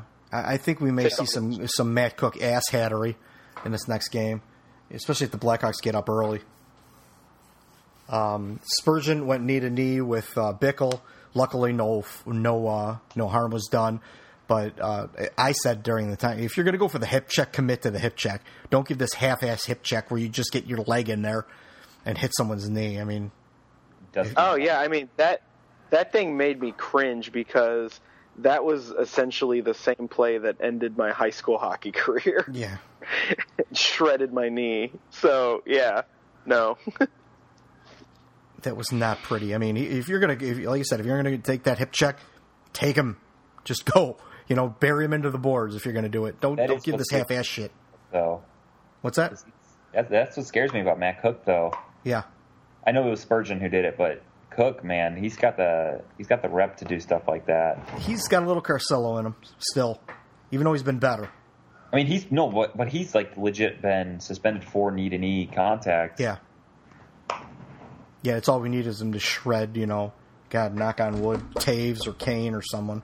Yeah, that's that's the only. I want him to shut him out and be done, but I don't want him. I mean, they're not the Blues, so they're not they're not going to blues it up at the end of the game and start trying to just throw elbows. But but still, I mean, we got dirty players that are going to be dirty when they're losing. So Yeah, if they can get up early and just throw Andrew Shaw out there and Andrew Desjardins yeah, to just you know annoy Matt Cooke and keep him off, you know, keep him off everyone else, that would be fine by me. hmm I agree, hundred percent. Yeah, Uh, It's so easy. I mean, why don't they just do that? yeah, yeah, yeah. I mean, come on. Uh, let's see, the Hawks are still getting away with their five man, de- uh, their defensive rotation, which defies logic. Uh, Bickell was miraculously only credited with five hits. Imagine that he wasn't at home. And then, I mean, I uh, don't have so much of a problem with the five man rotation because that's what they've always done. I mean, 2010, 2013, they always had like a five man rotation because Nick Leddy was always the odd man out. yeah, but I think, still think Letty got more more time than you know, like Tiemann or Ro- Well, I think T- I think Timonen would have more time if he could actually look like he could keep up. Yeah. he, he just doesn't look like he can keep up. Yeah, I'll be honest. I I I, I think Timonen's been worse than Rozsival. As much as I don't like Rozsival. I, I just Yeah. haven't seen much out of Tiemann, and I, I, I don't know that I've seen him. oh, The only thing that I've seen out of him is that he looks slow. Other than that, I mean, he's made a couple decent passes. He's been okay, but he does look really slow. Yeah, he. I mean, he's always smart when he's out there. Like when he's out there, and you know, he'll make a pinch that's really smart, or he'll make a smart play. But the problem is, is he can only play like eight, nine minutes a night. That's Yeah. yeah, If we're lucky. yeah, That's, that's one period of hockey for Duncan Keith. Yeah. yeah. No kidding. Yeah, so I don't know. I guess we're going to see. I mean, we'll see tomorrow what happens with. Uh, I mean, I got to think Minnesota's a better team than than getting swept. But the way they the, the way they look so down and the way their fans, we just beat their fans down. There's Uh, two reasons. Oh, I- I love, I love that image, that picture, that's that capture where uh, Kane is celebrating his goal, and like all the all the Wild fans behind him just look so distraught. that is beautiful. A murder scene. There was one like that. Yeah. There was one like that of the Blues game uh, last year where Toews scored in. Uh, was it not? Was it last year? Where Toews scored in overtime, or two years ago? And uh, you could see all the people and you know all the Blues fans in the crowd. Just one guy's got his like head in his hands. that one was awesome. I love that picture. No, but there's two reasons why I want them to to just end it tomorrow night. Is well, w- the obvious one being give everyone rest. You know, they really need it, um, some time off. But the other one is to just see the Hawks sweep a team that beat the Blues in the first round. Yeah, yeah, that would that would be That's so much great. nicer. Yeah, that would be really nice to be able to rub that in too. yeah. So um, we talked about the goalie chance already. We had that in the notes, but we kind of talked about that already. So that pretty much does it for all of our recaps and all of our uh, news. Which I'm surprised went as long as we have, but you know, whatever. hey man, I'm, I'm limited to three to five minute videos in my four feathers, so I Yeah, have no kidding. and we do we do two hour you know shoutcasts every other week, but actually we've been doing some like every week too. So we may do another one next week. So I don't know. Tubnet. Yeah, We- we- depending on what happens. If there's not if there's not a lot that happens, we may not do anything next week. I don't know. We'll see what happens. Can we talk about how small Mike Yeo's nose is? somebody, somebody just randomly said that to to Lazerus on Twitter, and then I saw it, and I couldn't. That's the only thing I can see now, is just his tiny little nose. It's ridiculous. His tiny little nose. Man, when when when Pierre interviews Yeo, I just like it, it looks like a a really bad version of uh, of Parent Trap. Like it just doesn't work. like they grew up and they're, they're like, oh wait, maybe we're brothers long lost. It's so creepy. They just look like identical twins. and, and being a bald guy that I am, uh, I got to say that that's too much bald. there's, there's too much gonna, shine coming was, off those hats. I was gonna say you'd fit right in there with Mike Yeo and uh, and Pierre, Yeah, it'd be like the Three Stooges. and then we could throw uh, we could throw Patrick's bro- or uh, Pat's brother in there. Yeah, who looks like Mike Yeo. he does. That's it. Yeah, that's a that's a that, oh my god, that's a murderer's row of bald guys right there. If anyone to look like in hockey, I think Yeo would be one of the last. Just seeing Pierre and Yeo out there together makes me want to be able to grow my hair back. I wonder how much uh, I want. I wonder how much like uh, head shine they go through collectively. You know, you don't. You're not a bald guy, so you don't understand. But it, it just comes natural. I'll be there eventually. Yeah, yeah. I never will. I'm- My grandpa's like 20 74, full head of hair. I'm I'm 26 and I'm starting I'm starting to thin out. So I started. it's getting scary. I always said that when, as soon as it started to thin out, I was shaving bald. My 24th birthday, there was a picture of me looking down at the cake, and I could see where it was thinning out. And shortly thereafter is when I started shaving it, and I've been shaving it ever since. So, I had a professor in uh, college. He uh, he always shaved it bald, and he was like, I mean, he's in his sixties, shaves it bald. He, I mean, he looks like a, he, you know, he looks like a healthy. He looks like he's maybe in his forties, fifties. I saw a picture of him from like ten years earlier, where he was in his forties or fifties, and he had like the horseshoe. Yeah. And he looked like a seven-year-old man. I was like, dude, you are you great choice. Yeah. keep it shaved. Yeah, that's the that's the thing to do nowadays. Is as long as you start thinning out, just, just let go, let it go. Yeah, don't look like Ryan Getzlaf. Or, or yeah, right. Or, or did you see Mark McNeill before he started shaving his head? Holy shit, that guy! I mean, he was like 20 years old, and his hair was going quick. You look like Trevor from GTA Five. Yeah, he he, he looked he looked terrible. I'm so glad, but he he actually almost looks just as frightening with it shaved now. He looks like a criminal. he looks scary. Like I, when I uploaded him in God. NHL 15, I was like, "Who is this guy? Yeah. Like, is he supposed to be like 24?" Yeah, he does Yeah, look like a he's criminal. so he's like it's so weird to see somebody so bald that is so young. yeah, Like it's weird. yeah, it is very weird. And you know what? Uh, Patrick Kane's not gonna. He's hanging on to it, but it ain't going to be around much longer, man. He's Patrick, no. he's getting a little thin up on the top there. He's uh, I think that's just helmet hair. I'm, I'm you can Oh, you It's can like- hope that his for- hairline is receding like a motherfucker, man. Yeah, for sure. I know the feels though, because mine's starting to recede, and Yeah, well. it makes me sad. I hope it's still super thick in the back, and next year he's just like completely bald on top, but it's got the mullet coming out the The back. skullet. yeah.